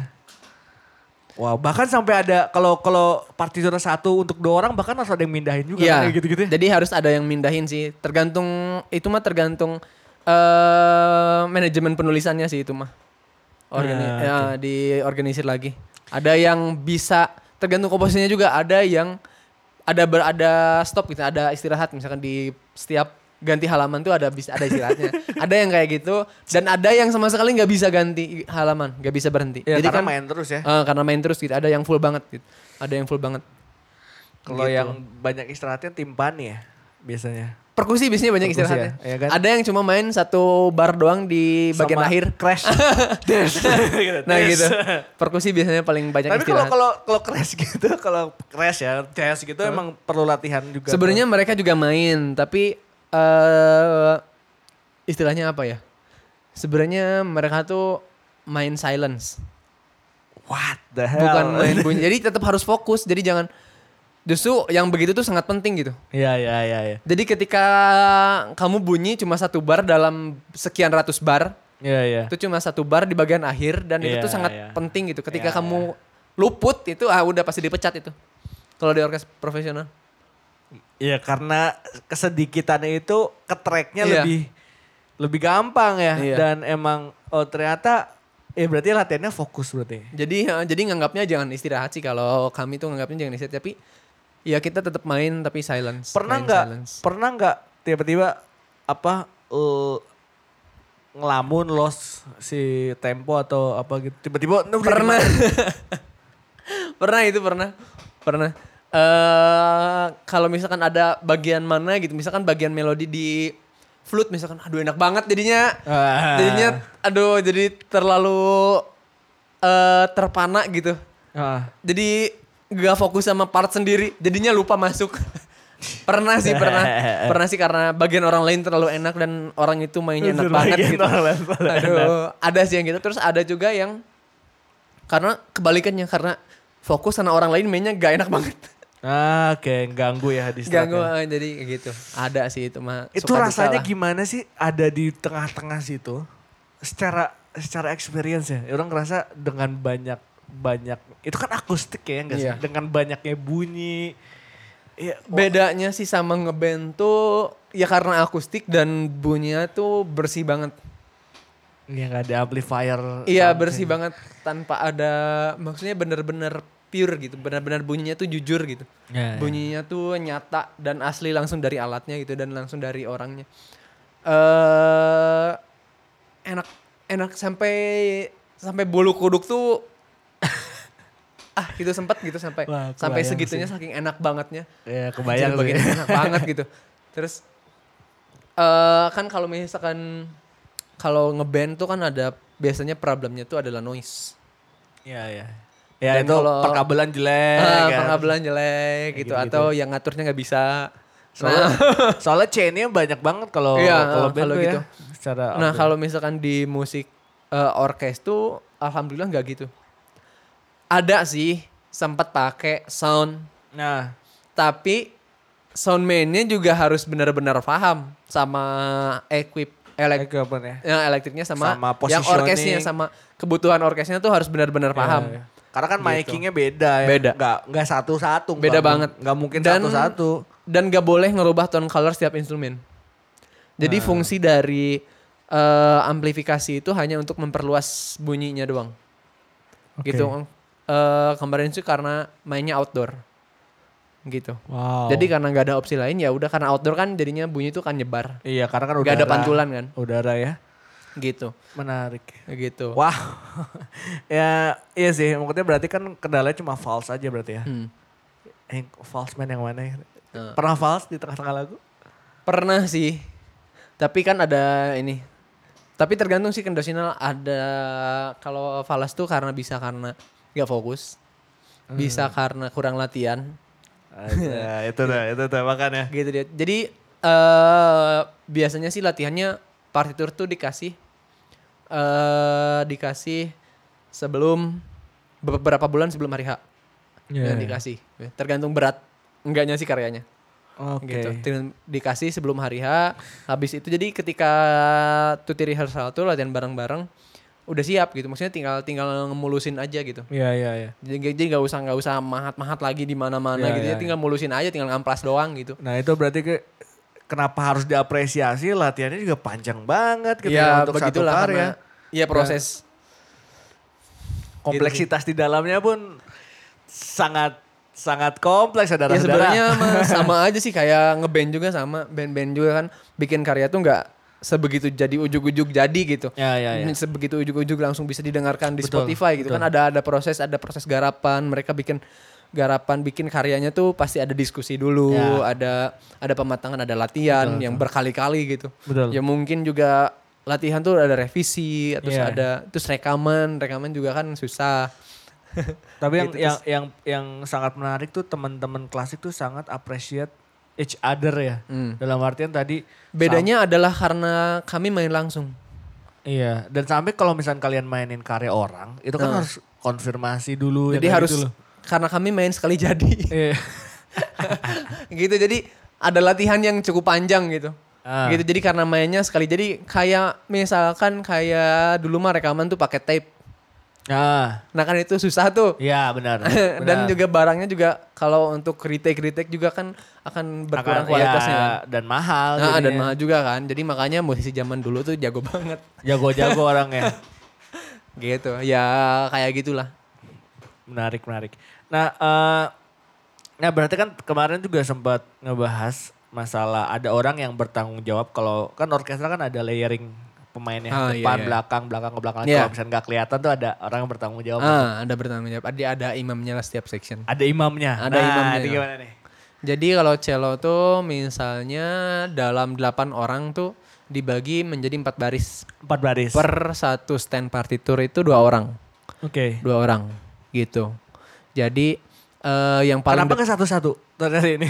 karena akan terlalu banyak. Jadi efisiensi juga sih karena akan terlalu banyak banget. Kalau misalkan satu orang satu ini stand. Ya. Space-nya nggak le ya jadinya. terus kalau ada part yang susah dibuka nanti akan berhenti semua. Gadet ya. iya, jadi harus ada orang yang bukain gitu. Ah, oke. gitu. Jadi eh, biasanya yang kalau cello tuh kan biasanya main di bagian di sebelah kanan depan panggung. Sebelah kanan depan panggung depan ya. panggung ya. Eh, yang paling depan itu adalah section principal. Prinsipal. Ya, principal. Gitu itu imamnya lah. Jadi kalau misalkan dia mintanya jadi ada sebelum tuti rehearsal tuh biasanya ada sectional rehearsal. Jadi setiap section latihan masing-masing. Oke. Gitu. Sama si imamnya tadi. sama imamnya tadi. Jadi misalnya dari teknik tuh biasanya tekniknya tuh dalam karyanya itu biasanya begini gitu. Terus masalah bowingnya tuh pergerakan bowingnya harus selaras kan, Iya. biar nggak ada eh, beradu saling beradu bow. Nah, ya, nah ya, gitu. ya. Jadi harus selaras. Jadi ditulis dicatat ininya misalkan bagian ini up down up down misalkan Up up down, up down atau apalah. Ah, ya, ya. Heeh, gitu. Seperti itu. Jadi benar-benar Janjian lah lah. janjian semuanya. ada ya ada komunikasi lah sebelum sebelum tuti rehearsal biasanya. wow. Jadi konduktor mah tinggal ngamplas doang ya, sebenarnya. ya, ya. Nah, Ya tapi kan di istilahnya tanggung jawab.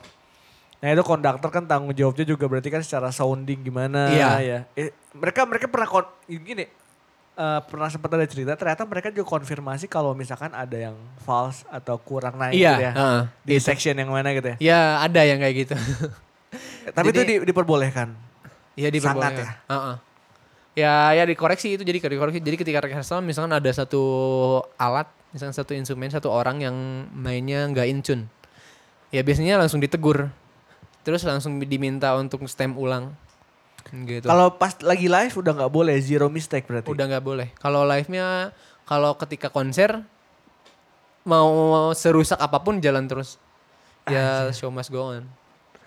Anjir. Kalau misalkan ada yang putus senarnya ya harus lanjut tetap Oke. Oke, menarik sih. gitu. Itu tapi kelebihannya orang yang main di section itu banyak salah satunya untuk ke cover itu kali ya. Iya. Dan untuk mengamplify lebih besar Iya. lagi suaranya kan. Nah, Nah untuk komposisi si pemainnya kenapa harus ada 8 tuh itu pertimbangannya apa sih? Misalnya ada 10 tadi. karena violin kan biasanya main tinggi tuh. Ah. Kalau semakin tinggi tuh dia karakternya akan semakin tipis. Oh jadi akan Gitu. lebih banyak sih akan harus lebih, lebih lebih banyak biasanya. Gitu. Wow menarik Kalau ya. low section kan udah tebal tuh tonnya jadi nggak mesti banyak-banyak. ya. Makin rendah tuh akan makin sedikit. Ya secara chamber di itu itu gede juga gitu ya. Heeh. Secara amplifier harusnya lebih besar ya. Gitu. Eh tapi tadi ada 10, ada 8 cello gitu ya. Itu Hmm. berarti tergantung konduktornya. Tergantung komposisinya sih sebenarnya. Oh itu ditulis berarti. Maksudnya dalam artian kalau Karena mau- kebiasaan pada zamannya. Jadi konduktor biasanya ada analisa kesejarahan dari karyanya. Jadi Oke. sebelum ini, dia akan nyari, dia akan nyari latar belakang karyanya gimana, terus pada zaman apa, pada zaman itu tuh misal, misalnya pemain tuh berapa orang jumlahnya, Nah, gitu, oh gitu. gitu. Ya tadi untuk mengapresiat lagi. Iya demi kalau- ke ah. demi afdolnya sebuah karya itu dimainkan, jadi ya Anjir. sesuai zamannya juga. Jadi Anjir. Gitu. Gila. Ah, tapi kan tapi kan misalkan gini. Eh ini kan udah di kontrak nih iya. Bandung Philharmonic. Heeh. Terus pada akhirnya pada zaman itu misalkan selonya cuma 6. Kan Heeh. kalian ada 8 misalkan. Iya. tadi. Cuma 6 itu apa harus diridus atau gimana? kalau mestinya kalau misalkan gitu misalkan kita bawain bawa karya barok pernah sih Ah, karya barok kan eh, pada masa itu pemain orkesnya dikit gak banyak ya. cello cuma empat ya yang lain libur lah alhamdulillah Oh, tapi gak- gitu. tapi ya sama aja sih Oh gitu. Heeh. Itu berarti strict banget ya, nggak bisa tiba-tiba Iya. 8. yo seneng tuh kalau ada gitu jadi kan saya di belakang Ah, jadi ada liburnya Anjir, tapi taruh Ya, dibayar gitu. ya. Eh, tetap, tetap sama Sama-sama. Gokil ya Gitu. sampai se-strict itu ternyata ya si Heeh. si komposi. Maksudnya keren itu appreciate ke belakangnya tuh beneran diikuti sampai komposisi, sampai gitu. tempo, sampai maksudnya ngerunut riset sejarahnya sampai tadi komposisi pemain berapa Nah, berapa. kayak nge-cover tapi persis banget Iya kalau ya. sekarang mah kan iya ya. Kalau sekarang kan tapi persis sepersis persis mungkin gitu Iya. Kalau sekarang kan nggak cover yang penting cover aja terus Ya karena karena dulu kan istilahnya beda bukan cover kalau sekarang kan eh terus juga kultur beda sih berkembangan. Iya, iya. Kalau zaman dulu tuh kalau untuk musik klasik terutama tuh sampai sekarang sih. Jadi itu tuh suatu penghargaan besar buat si komposernya gitu. Iya iya iya iya iya. Gitu. Kalau sekarang kan kalau musik pop kan kalau di cover semirip mungkin tuh malah jadi Malah aneh. Heeh, malah aneh banget gitu. lo siapa gitu? Kenapa tidak ada Gitu. ya ya autentisitas? Wah menarik sih sebenarnya. Gitu. Eh, ya itu sih itu menarik banget. Pokoknya dalam artian appreciate dan kawan-kawannya tuh di di istilahnya apa ya? Ditinggikan gitu ya, Hmm. yang kayak gitu-gitu. Nah, itu dia Nice. apresiasi. Ya itu industrinya beda sih dan ini ini Ah. baru banget sih pengetahuannya kayak gini tuh buat gua. Nah eh, tadi berarti kehidupan di orkestra ya semacam itu kali ya latihan terus eh, tadi ada ada banyak banget di elemen-elemen di dalamnya. Hmm. Eh, berarti habis itu manggung kali ya setiap pasti ada manggungnya setiap season gitu berarti ya. Iya, Kalau di Badan. ada jadwal konser untuk season kelima tuh baru nerima dua agenda sih, dua agenda ma- konser. Oke. Season kelima tuh di November sama di April nanti 2020. Wow panjang ya. Panjang. Oh, lumayan ya. gitu. Nanti eh, nanti dicek aja jadwal, jadwalnya. Eh, Nah, ada- nanti itu aja cek kalau aja nggak di follow- Bandung Philharmonic aja. follow- Bandungphilharmonic.com ada. Oke. Eh, nah itu berarti eh, nah dengar-dengar kan kemarin juga sekolah musik lagi nih setelah dari Upi. ah, ah, ah. Di ISBI Di SB ya. S2 Ah, berarti ya? S2, S2, Ambil. S2. ngambil pencintaan. Eis, Penciptaan. cintaan, lagi. Ngambil penciptaan. Pen- penciptaan. Penciptaan ya, bukan pencitraan, pencinta Bukan pen- percintaan ya. bukan, bukan. Kalau ada percintaan. Penciptaan ya, penciptaan. Nah itu gimana tuh boleh diceritain Kang? Jadi eh sebenarnya tuh untuk jurusan untuk program studi penciptaan itu saya belajar untuk mencipta. Asik. Sebenarnya term mencipta tuh terlalu ini eh. terlalu apa? Apa? Kalau ini sih karena ya tergantung pemahaman sih. Eh menciptaan mencipta karya. Oke. Heeh. kan kalau eh, di luar mah lebih spesifik komposisi karena masalah term aja sih. Jadi jurusannya komposisi. Composition ya. Heeh kan. Komposisi kalau di sini kan menciptaan. Menciptakan kan sebenarnya general. Ya, ya, ya. Nah, jadi eh kalau di ISB itu menciptakan kan ada penjur penjurusannya lagi yang tari-tari, yang teater-teater, Iya, iya. fotografi-fotografi, Heeh. musik-musik. Kalau saya penciptaan musik, Penciptaan musik. penciptaan musik. Jadi bikin bikin musik yang baru. Bikin musik yang baru banget. Iya, bikin komposisi. Iya, bikin komposisi. Komposisi gitu. baru ya. Iya, komposisi baru. Soalnya nggak ada yang baru di bawah matahari katanya. Iya, iya. Harusnya kita kan cuma men- Iya, menambah-nambahkan saja. Mix mix mix. mix mix aja jadi. Heeh. Eh, nah, kenapa kuliah lagi? Lalu kenapa di ISBI? Karena ingin belajar. Aja, deh, deh, deh. Makanya lagi gaul- karena ingin belajar. gaulnya sama yang lebih pinter ya jadi kayak gitu. gimana gimana? gimana? Karena ya memang belajar tuh seru sih. Kalau Belajar saya itu itu seru. emang emang seneng. Maaf. Emang seneng karena terus kenapa ISBI karena eh lingkungannya berbeda banget sama UPI. Oke. Jadi ingin dapat sesuatu yang baru di di tempat yang lain gitu. Makanya milih ISBI. Oke, di Bandung tuh berarti kuliah musik ada di UPI, ada UPI di dan Unpas. ISBI. Unpas. Unpas ya? Unpas. Kalau Unpas tuh kalau nggak salah belum ada S2-nya. Belum ada sedonya. Heeh, Oke. gitu. Eh, karena nyari lingkungan yang lebih ini ya menarik. Iya, berbeda kan kalau UPI itu sebenarnya lebih walaupun belajar tradisional, tapi baratnya tuh masih tetap kuat gitu. Oh, karena ada konteks pengen belajar tradisional tadi. ya? Ah, ah. Jadi pengen pengen tahu aja gitu, pengen tahu. Walaupun sebenarnya bikin komposisinya gak tradisional banget. Akhirnya. Akhirnya tetap kental baratnya sih. Tapi Nah. cuma ya karena pengen tahu doang. Nah, Nah, tapi tapi belajar. tapi ngaruh nggak pada saat eh, ke ke istilahnya apa ya? Kebermusikan sekarang si tradisional something gitu. Ngaruh sih. Ngaruh ya. Ngaruh, ngaruh, ngaruh sih karena jadi jadi kayak vocab aja gitu, nambah vocab. Ah, oke. Jadi kita bisa ngomong lebih banyak dengan Anjir. term yang beda-beda gitu. quotes of the day. Ya. Gitu. Saking belajarin musik, vocabnya lebih banyak, komunikasinya lebih banyak Iya. dan lebih berwarna ya. Iya, jadi bisa lebih berwarna aja gitu. Jadi bisa lebih macam-macam untuk menjelaskan sesuatu. nah, nah, kemarin ngobrol juga ternyata TA-nya itu ada yang berbau-bau psikologi nih. Nah, Ah, itu iya, gimana iya, nih? iya, ini, iya, iya. ini ini sangat di luar ini berarti kan di luar. Sebenarnya musik psikologis juga kan sebenarnya. Ah, sebenarnya kemarin Tapi- bikin TA tuh eh, multidisiplin. Nah, itu Jadi gimana? bikin komposisi musik yang berdasarkan emosi. emosi. Emosi Nah, berdasarkan emosi kan tadi kalau si kayak Elgar itu kan berdasar jadi untuk menginterpretasi teman-temannya kan. Ah, Untuk menginterpretasikan teman-temannya kalau kemarin tuh eh saya bikin komposisi untuk menginterpretasikan untuk menerjemahkan emosi. menerjemahkan. Menerjemahkan emosi, ke Emosi. dalam musik berdasarkan teori Robert Plutchik, Oke. seorang psikologis Amerika.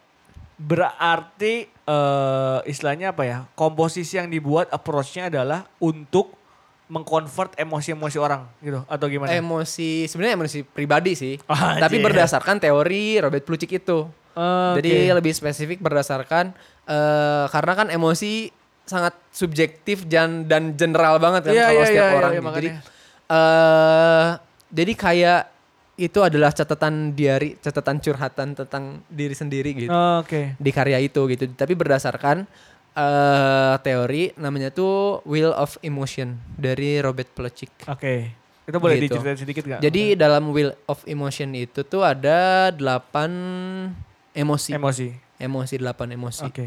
Delapan emosi Anger. eh ya Happy, joy, joy, anger, grief. sad, Oh, Oke. eh apa sih takut tuh bahasa Inggrisnya? Fear. Fear, terus tuh Disgust, Ah, oke. terus tuh apa lagi ya? Eh, aduh lupa, eh. Ya pokoknya ada delapan Hmm. Ada lah. delapan ya. Ah, ada delapan. Nah, berarti dari itu yang paling umum itu. berarti Kang Novi bikin dari delapan itu. Delapan. Jadi Emosi itu. bikin musiknya tuh delapan bagian. Ah, oke. Kemarin itu bikin eh tahun 2017. Selesai itu tahun 2017. 2017. Dipentaskan tahun 2017. Dok, ada dokumennya, dokumentasinya. Ada dokumentasi Video. partitur, ada video, ada Ada di YouTube? eh, belum. Nah, Karena saya kurang tunggu. saya kurang puas. anjir. Karena saya kurang puas. Pengennya sih direkam ulang. Ya rekam aja yuk. Kita rekamin gimana? eh boleh sih tapi boleh boleh nanti kita ngobrol lebih lanjut lah. Nah, itu. nah berarti kan sebenarnya ini menarik sih menurut artian. Itu bisa jadi satu album ya. itu menarik tuh. itu menarik tuh. Jadi satu album jadi ya. Eh, Bisa tapi jadi berarti kan kalau happy berarti musiknya akan happy gitu ya. Iya, untuk musikal. menggambarkan joy itu jadi ya sebenarnya tuh sih tetap subjektif sih karena seni itu nggak ada yang objektif. Iya benar sih. Gitu se Iya sih.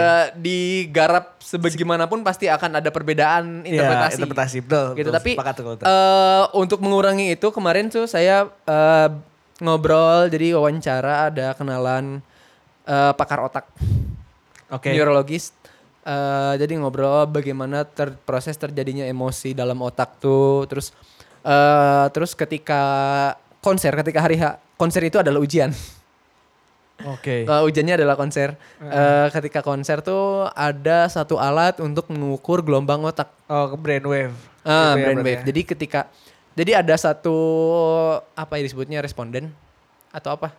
Istilahnya itu ada volunteer, volunteer. volunteer. Volunteer Yang diukur ya. yang diukur. Jadi gelombang otaknya dia belum pernah dengerin komposisi itu sebelumnya, belum pernah denger latihannya, belum pernah baca partiturnya sama sekali, belum pernah denger apa-apapun soal konser itu. Oke. Gitu. Jadi eh, si volunteer itu diperdengarkan untuk pertama kali komposisi yang saya bikin dengan menggunakan eh, alat pengukur gelombang otak itu. Oke. Dan misalnya ada satu bagian untuk eh, yang saya tulis untuk menginterpretasikan joy. Oke. Joy. Jadi dalam sebenarnya dalam teori wheel of emotion itu joy itu ada tingkatannya. Yang paling Anjir. tinggi itu eh, kan ada yang paling joy itu tengah-tengah. Yang paling bawah itu ecstasy. Oke. Yang paling atas itu adalah serenity. Serenity, oke. Jadi sebenarnya dilihat dari eh ini dari kontrol kontrol diri. Kalau ekstasi kan udah nggak ke kontrol dari itu. Ya, Seneng ya, tapi ya. udah nggak ke kontrol Ya, gitu. ya, ya, ya, ya. Kalau serenity kan seneng tapi kalem gitu ke kontrol Ya, atau ya, kontrol diri gitu. Ya. Nah si eh, si yang saya bikin tuh joy-nya tuh menuju ke serenity. Oke. Jadi nah ketika diperdengarkan gelombang otaknya tuh menunjukkan ketenangan Eh, si yang dengar ya. ha. Jadi dengarnya tuh, yang dengar itu tuh, Ya, ya, yang ya. si volunteer itu yang dengar itu gelombang otak yang untuk menunjukkan kebahagiaan dan ketenangan tuh tinggi banget Wow. si gelombangnya. Proven berarti ya. Iya. Anjir. Berarti ya terbukti alhamdulillah. Tapi nah itu mengconvert e- emotion ke teknisnya gimana? Ah, kalau pendekatan dari musiknya sih sebenarnya dilihat dari frekuensinya sih dari interval apa yang bisa bisa mempengaruhi apa gitu. Ah, Oke, Gitu. frekuensi ya kuncinya. frekuensi eh, frekuensi misalkan dari harmoni ini tuh sebenarnya bisa ngasih apa sih ke kita tuh kalau awal sih dari saya sendiri sih Hmm. saya sebagai eh, ini eh, pendengar juga gitu Ya, sebagai ya, pembuat saya juga ngedengerin kan dan saya juga menilai diri saya sendiri Eh, dan untuk yang karya Joy itu saya pakai skala pelog Pelog. Ah, ah. jadi saya Oke. ngadaptasi gaya kacapi Kacapi. untuk pianonya Wow. untuk pianonya gitu Itu proven membawa happiness di Serenity. di Ah. tingkatan Serenity. Ah, gitu. Eh, kalau si eh, dokter itu bilang musik kamu kontemplatif untuk yang bagian itu, Anjir. gitu. Kontemplatif, wow, kontemplatif, Wow. gitu. Eh, alhamdulillah sih kalau misalkan nyampe gitu, alhamdulillah nyampe. Ya, ya. Eh, tapi ada juga yang berpikiran lain. Ya itu mah karena memang imajinasi nggak bisa dibatasi. Sebagaimana mungkin caranya dibatasi pun tetap akan bisa kebatasi. Respondennya ada berapa? Kalau yang untuk yang uji coba itu cuma satu. Oh. Cuma Iya, satu uji karena coba alatnya cuma satu. Iya, iya. Karena alatnya karena keterbatasan, keterbatasan teknis waktu juga, sih juga ya. alatnya cuma ada satu dan memang harganya juga lumayan. Tapi menariknya kalau misalkan respondennya banyak, sebenarnya kita jadi bisa ngambil median ya rata-ratanya. Iya, heeh. Kira-kira, nah nanti kan itu bisa dibentuk jadi formula bahwa kalau happiness tuh kayak gini. Heeh. Formulanya tuh misalkan ini misalkan ya ini udah udah umum lah major atau iya, scale-nya. iya. Ah. Apalagi bisa di convert sama misalkan tadi scale scale tradisional. Kayak Ah. menarik banget ya. Kalau untuk harmoni saya pakai gak macam-macam sebenarnya, gak Ah. ada perubahan banyak macam-macam, akordnya biasa aja, gak Ah. ada yang eh nggak yang ada perubahan yang macam-macam gitu, nggak Iya. nggak nakal-nakal banget lah. Kalau dari progres akor, cuma dari melodinya sih, jadi ngambil, Dari melodinya? jadi kan dari pelog kan, ngambilnya pelog, melodi pelog. Ya dikembangkan terus ada bagian salah satu bagian piano yang ngambil solo, jadi eh, ngadaptasi improvisasinya kacapi. Oke. Transmedium itu ya. Dre? Heeh, heeh. gitu kan karena piano sebenarnya bisa lebih dieksplor jadi ya disesuaikan nggak nggak kacapi banget gitu. Iya, iya, iya. tetap ada ada pendekatan dan biasanya kan musik tradisional tuh biasanya 4 per 4 Iya benar. nggak jauh lah paling Nggak 4 per jauh. 4 gitu 4 per 4 nah saya bikin 5 per 8 5 per 8. 5 per 8 Oke. Menarik. Gitu. Eh, rencana akan direkam itu ayo rekam lo. Alatnya masih ada brainwave yang gitu deh ukurnya. nah itu dia di si bapak itu di bapak Oh, dokter itu ya? Heeh. Karena Gitu. cukup mahal tadi ya. iya begitulah Luar biasa. Nah, ber- ini berarti kan sebenarnya oh berarti kebayang sih dalam artian eh ya tadi maksudnya perencanaan musik eh berarti musik tuh salah satu alat komunikasi yang general, general kuat, Kuat. strong banget dan efektif ya enggak sih? iya Bahkan yang tadi efektifnya kalau mau menciptakan joy bisa dari musik Iya, juga bahkan. bahkan ada lagu yang dilarang juga kan di Indonesia. Nah itu. itu gimana? Iya kan? Pendapat Kang Novi gimana? Ya sebenarnya mah itu mah persepsi sih. Karena memang pengaruh dari musik itu sangat kuat ke masyarakat pada masa itu. Pemerintah kan waktu itu eh, mungkin untuk mengurangi kekacauan. Iya, Jadi Iya. eh, sehingga si musik itu si lagu itu dilarang. Oke. Mungkin sampai saat ini sih akan tabu sih untuk mainin lagu itu. lagu apa? Genjer-genjer. Yes. Iya kan? betul betul betul. betul. Eh, ya berarti kan itu kan proven bahwa musik adalah senjata sebenarnya. Iya. Kalau misalnya kita dulu pernah ada ada seminar sonic filosofi gitu bahwa dari segi sound aja secara psikologis misalkan yang di penjara gitu ya Iya. untuk mainin emotionnya kan itu di setelin musik terus Iya. misalkan di soundnya kayak gimana Iya. sampai gila lalu meninggal Iya. gitu untuk penyiksaannya kayak gitu gitu kan ternyata Hmm. salah satu tools atau senjata yang salah satu bisa Sebenarnya ya, kalau dikaji lebih dalam tuh masalah fisika sih. Iya. Kalau mau Iya, iya. sebegitunya frekuensi ya frekuensi. Karena memang kan otak kita meres- merespon frekuensi. iya betul Dan telinga tuh nggak pernah diem. Dia nggak pernah istirahat.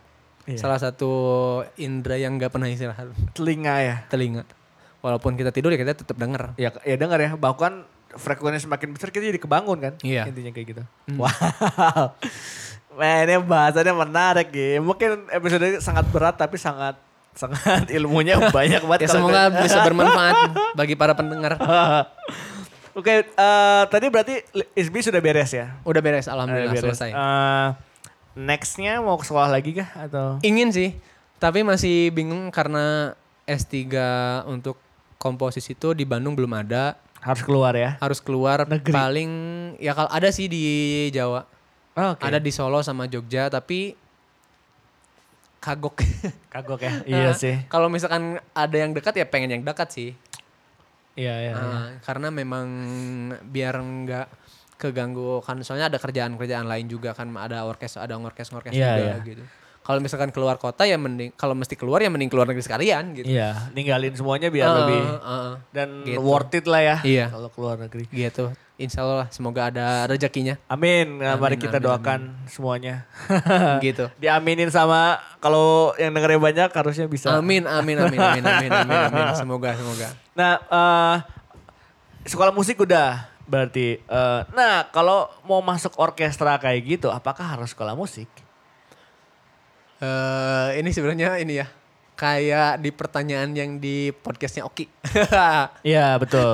sebenarnya jawabannya sama sih karena memang ada orang yang mesti belajar secara formal, Oke. ada yang bisa berkembang tanpa ada arahan dari orang lain, Iya gitu loh. betul. Iya, kalau saya termasuk eh, orang yang bisa berkembang dengan arahan orang lain. Iya ada jalur akademis. Iya, Ya. gitu. eh ya begitu karena jadi karena beda-beda kan orang-orang. Iya iya. Saya juga eh, ngajar tuh beda-beda ke setiap murid karena memang setiap murid gak bisa diperlakukan sama, Sama, sih. bener. Karena Iya. memang ya saya sendiri juga beda gitu nggak bisa nerima setiap informasi dengan baik gitu. Maksudnya Ada filtering setiap eh, diri. tetap ada filter setiap orang tetap ada filter Iya, gitu. iya. Jadi harus tetap menyesuaikan sih gitu. Jadi nggak semua orang bisa jago dengan sekolah musik. Ah, oke. Atau di UPI juga banyak kok yang nggak lanjut sekolah kuliahnya. Iya, iya. Ya. Tapi kalau di lingkungan orkestra untuk masuk orkestra apakah ada kamu minimal sekolah dulu atau enggak? Kalau untuk orkestra eh saya menyarankan untuk belajar dari orang lain. Belajar dari orang lain. Iya, entah itu les atau sekolah. Oh, tapi nggak ada ada harus ada ijazah syarat Enggak nggak sih, ya? enggak harus ada ijazah, enggak ada. Yang penting standar. lulus audisi aja ya. Yang penting lulus audisi. Ah, gitu. Jadi kalau untuk misalkan untuk mau main eh, instrumen eh, yang ada di orkes, misalkan untuk main orkes, baiknya sih belajar sama orang, nggak autodidak.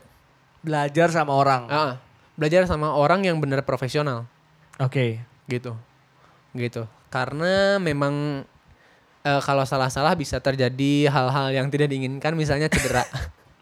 Oh iya, Iya. itu pernah cerita kemarin. Pak- Kang Novi pernah cerita. Iya, karena terlalu diforsir, karena over practice. Jadi cedera, saraf, Positioning juga ngaruh Iya posisi ya. juga ngaruh. Jadi postur tuh harus se-relax mungkin sebenarnya jangan ada tegang-tegang. Ah. Jangan. Jadi lepasin aja gitu, lemesin aja. Tapi kan nanti pressure-nya banyak juga di orkestra ya. Nah, jadi Konduktornya ada satu ada satu quotes dari guru saya nih. Aja. Boleh Gen- disebutkan Iya, gurunya? gentle tapi powerful. Oh anjir, gentle. Tapi- coba ya Ah, Gentle tapi Lembut. powerful. halus, lembut, Ah. tapi harus power. Tapi emang ketika lihat pemain cello profesional tuh pemain strings misalnya. Mereka tuh akan terlihat terlihat sangat santai. Terlihat sangat gemulai, Ah, tapi powerful oke. gitu. Iya menarik sih. Nah, itu dia gitu. Tapi powerful. Ingat-ingat Ya, itu gentle saudara-saudara. powerful gitu. Luar biasa ya. Itu quotes yang masih melekat. dari- Wanita dari juga suka pria yang gentle harusnya. Iya, gentle. Iya. Tapi powerful. Powerful. Yes, nah, tuh itu aja. Gak ada Doni nih ah. Eh, eh, aduh susah nggak trigger hal. Gak ada kayak gitu. lajang nih, jadi Eh, gak. Sulit. Nah berarti eh eh sekarang masih main sama band? Atau Masih sih. Sebenarnya kemarin terakhir tuh bantuin ini Holocane. Bandnya Holocane. Ega. Bandnya Ega MP. Iya, mau- Nanti uh-uh. abis ini kita todong Ega. Ya, katanya mau rilis album baru juga ya mereka ya. Iya rilis album baru. Ah. Alhamdulillah bisa diajakin bisa tergabung. Nah itu kan ah ini menarik kemarin kan explore ke kaset. Ah, ah. Iya gak sih? Lalu Oh iya. tape ya? Tape. Eh, lalu explore juga main scene dan kawan-kawan. Iya. Apakah akan membuat album sendiri atau akan Ya sebenarnya sih mulai saya main-main begituan ya hobi aja sih mainan gitu kayak mainan. Oh, kayak oke. ya kalau di cello kan jadinya hitungannya kerja. Iya sekarang udah kerja ya. ya, Ya, hitungannya kan kerja kalau misalkan main-main yang begituan misalkan main kaset, misalkan eh, explore sound di kaset Iya ya. sama scene itu ya hitungannya sih main-main hobi Ah, aja sih. Gitu kayak main game aja gitu. Jadi kan di scene itu kan yang saya punya tuh eh Volca FM. Volca FM. Ah, gitu kan itu Korg ya. kan Korg eh jadi itu chance untuk ganti-ganti bunyinya tuh banyak banget. Oke. Ah, ada ada nomor-nomor yang bisa di mix-mix Ya ya kayak sehingga itu ya. bunyinya jadi bermacam-macam. Iya iya. Nah itu dia. Terus eh, ketika di ke kaset dari kamu ke kaset ya akan berubah lagi. Soundnya jadi akan lo-fi beneran. jadi kan sekarang kan banyak tuh musik-musik lo-fi. Nah. Kalau di kaset mah akan jadi lo-fi beneran. Iya ya, karena emang Dari kamu. emang dari situ asalnya Iya, kan. karena emang low frekuensi daya tangkapnya gitu si kasetnya. Gitu. Wow. Gitu sih. Ada rencana, Rencana sih mau mau banget ini. Nah, Rencana sih deh? mau sih. Mau ada salah satunya ada yang dari karya yang dari TA itu. TA itu akan dijadikan Enggak salah satunya, salah satu bagian. Tapi enggak Oh, dimainin utuh sih. aja. Nah, satu bagian aja sih. Oh, Oke. Jadi kan aslinya tuh untuk 9 cello, piano, perkusi dan dua vokal. 9 cello. 9 cello. Wow, string section 9 cello, 9 cello, satu sol. Eh ya, 9 cello. 9 cello. Tuh termasuk ada salah. Jadi 8 cello section, satu solo cello. Terus piano, perkusi, beberapa perkusi, macam-macam sama dua vokal, sopran sama alto. Oh, Gitu. Wah, menarik sih. eh nah salah satu bagian itu namanya tuh kasih judul saya kasih judul petricor. Karena Pet? petricor. Patrick Core. Petricor itu artinya bau hujan. wow, ini Jadi kayak proses terjadinya itu ketika eh, kan dari tumbuhan, tumbuhan menimbul dari panas matahari menimbulkan ada minyak-minyak aksiri ya ya. yang diserap sama tanah sama batu dan nah ketika hujan tuh rilis eh, itu dia Smell kan emang rain. si smells of rain itu juga menenangkan kan Ya, relax ya. Nah, jadi sebisa saya membatasi imajinasi karya itu dari salah satunya dari judul. Gitu. Sangat anak indie banget Nah, ya. karena instrumental hujan. kan. Iya, iya. Karena instrumental kan kalau dari lagu yang ada liriknya kan sebenarnya lirik itu membatasi banget imajinasi. Iya, betul. Udah di framing Nah, lirik nah, ya. saya ng- bikinnya instrumental. Hmm. Apalagi selain judul yang bisa membatasi itu. Iya sih, betul. Kecuali saya nggak ngasih judul sama sekali. Iya, iya, iya. Itu bener-bener dilepas. Wah, shit. gitu.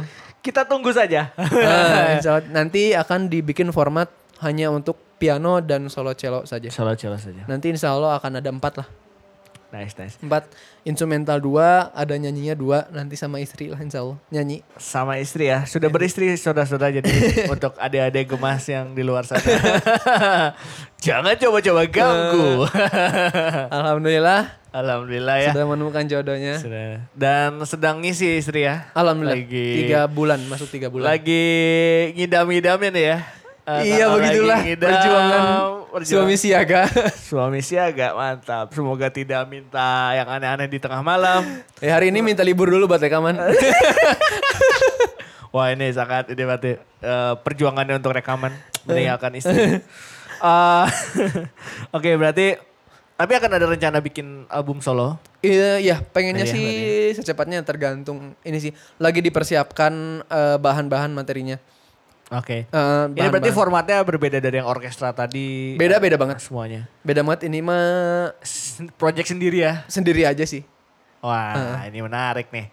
Project sendiri aja ini mah. Ini kita tunggu tadi berarti kan kalau dari perjalanan musiknya Kang Novi kan sangat sangat diverse ya beragam banget dari orkestra main Iya. sama band yang eksperimental things terus tadi ada tradisional. Nah, ini Ya, sebenarnya juga itu karyanya karya lama semua sih.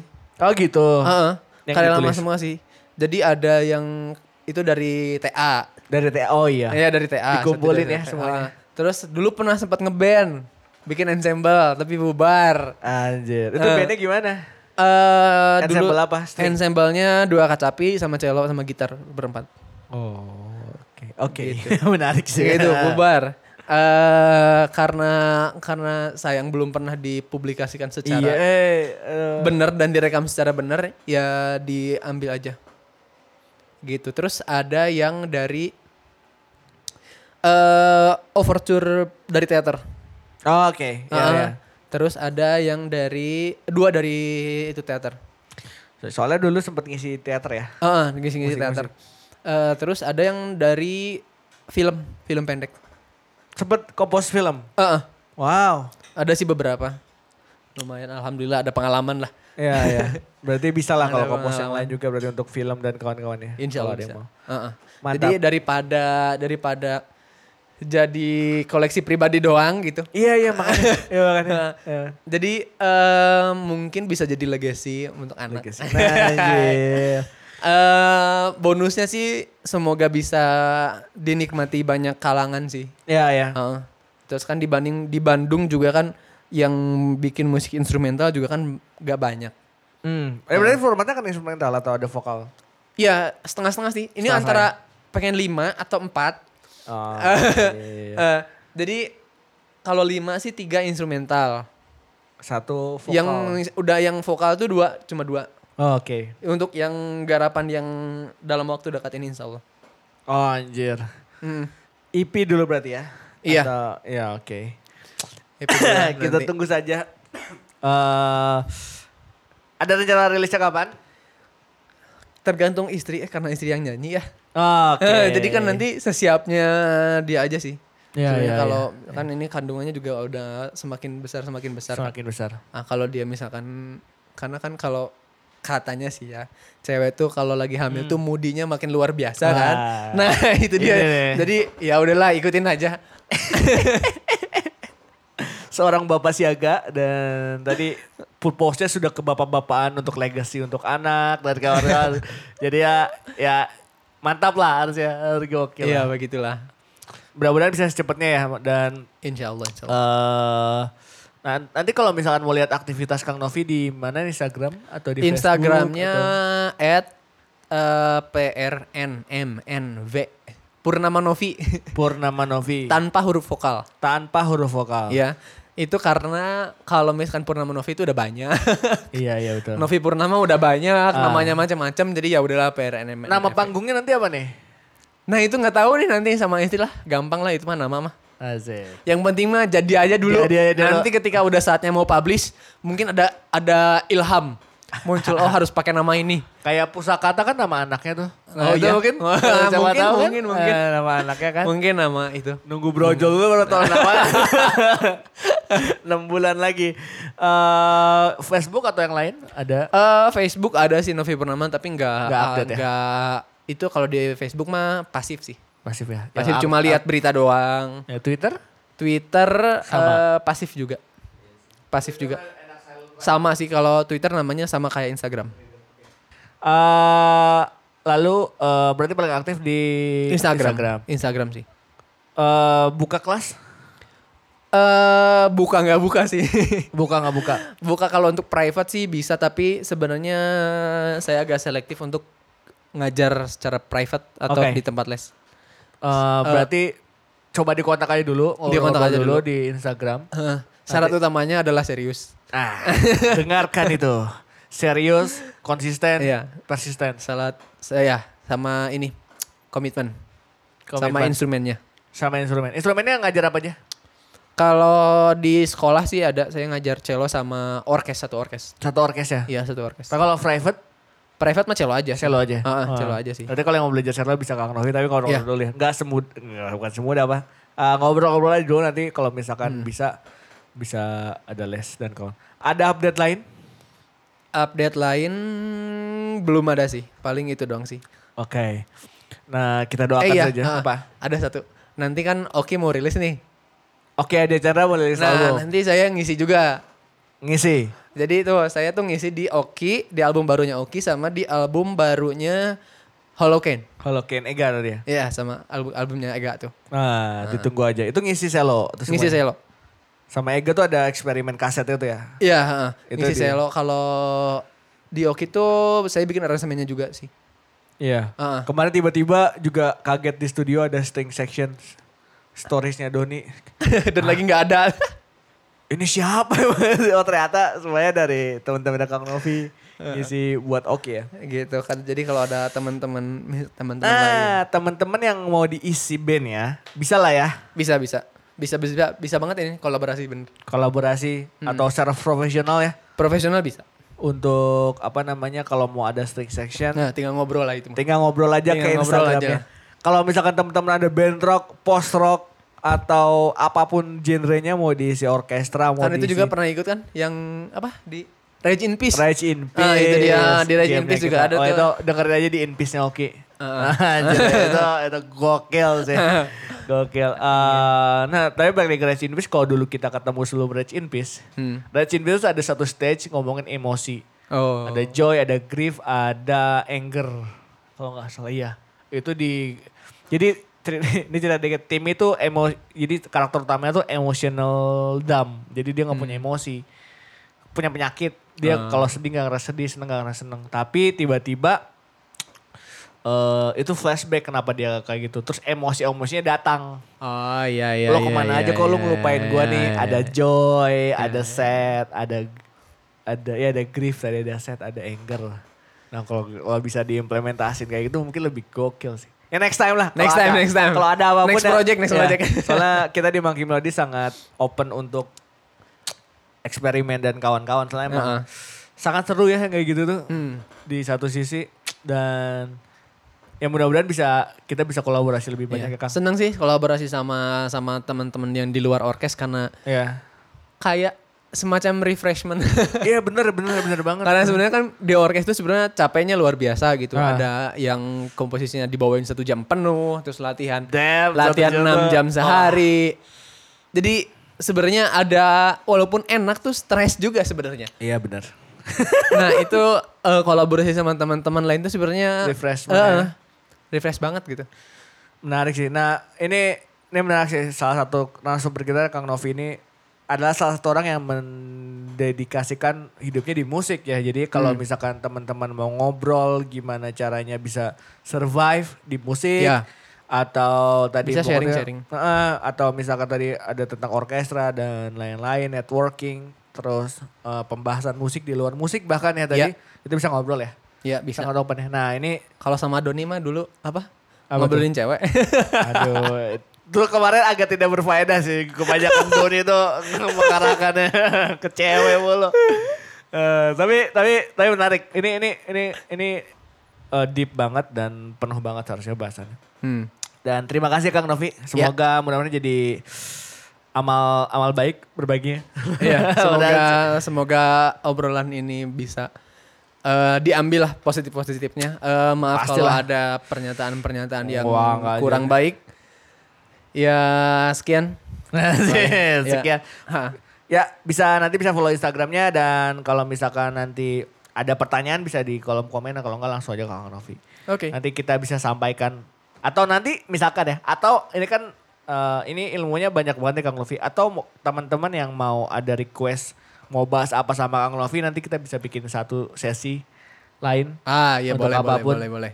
Nanti atau misalkan mau bahas teori musik wah anjir berat banget ya. Atau mau bahas eh, apa namanya aransemen orkestra di breakdown anjir gitu-gitu bisa seru sih itu. itu. nanti nanti eh, kita juga ada di YouTube ada namanya musical machine itu dari sama Doni juga. Nanti eh, kadang-kadang gue ngisi juga. Itu biasa nge-breakdown tentang tentang hal berbau audio. Mis- apa pun itu nanti misal bisa diarahin ke video atau ke podcast. Gitu ya Eh, terima kasih. eh, semoga lancar nanti. Amin, amin, amin. eh, apa namanya persalinannya istrinya sehat. Amin, amin. Mudah ngidamnya nggak terlalu aneh. Itu dia yang perjuangan. nah itu terus eh, sukses ya orkestranya dan amin, kehidupan amin, amin, bermusiknya. amin. Sama-sama. Semoga Nanti nextnya juga. siap. Kita sih sangat senang bisa kalau misalnya ada apa pun yang bisa kita kolaborasikan kawan-kawan. Hmm. Oke, thank you teman-teman. Eh, dadah. Dadah, dadah.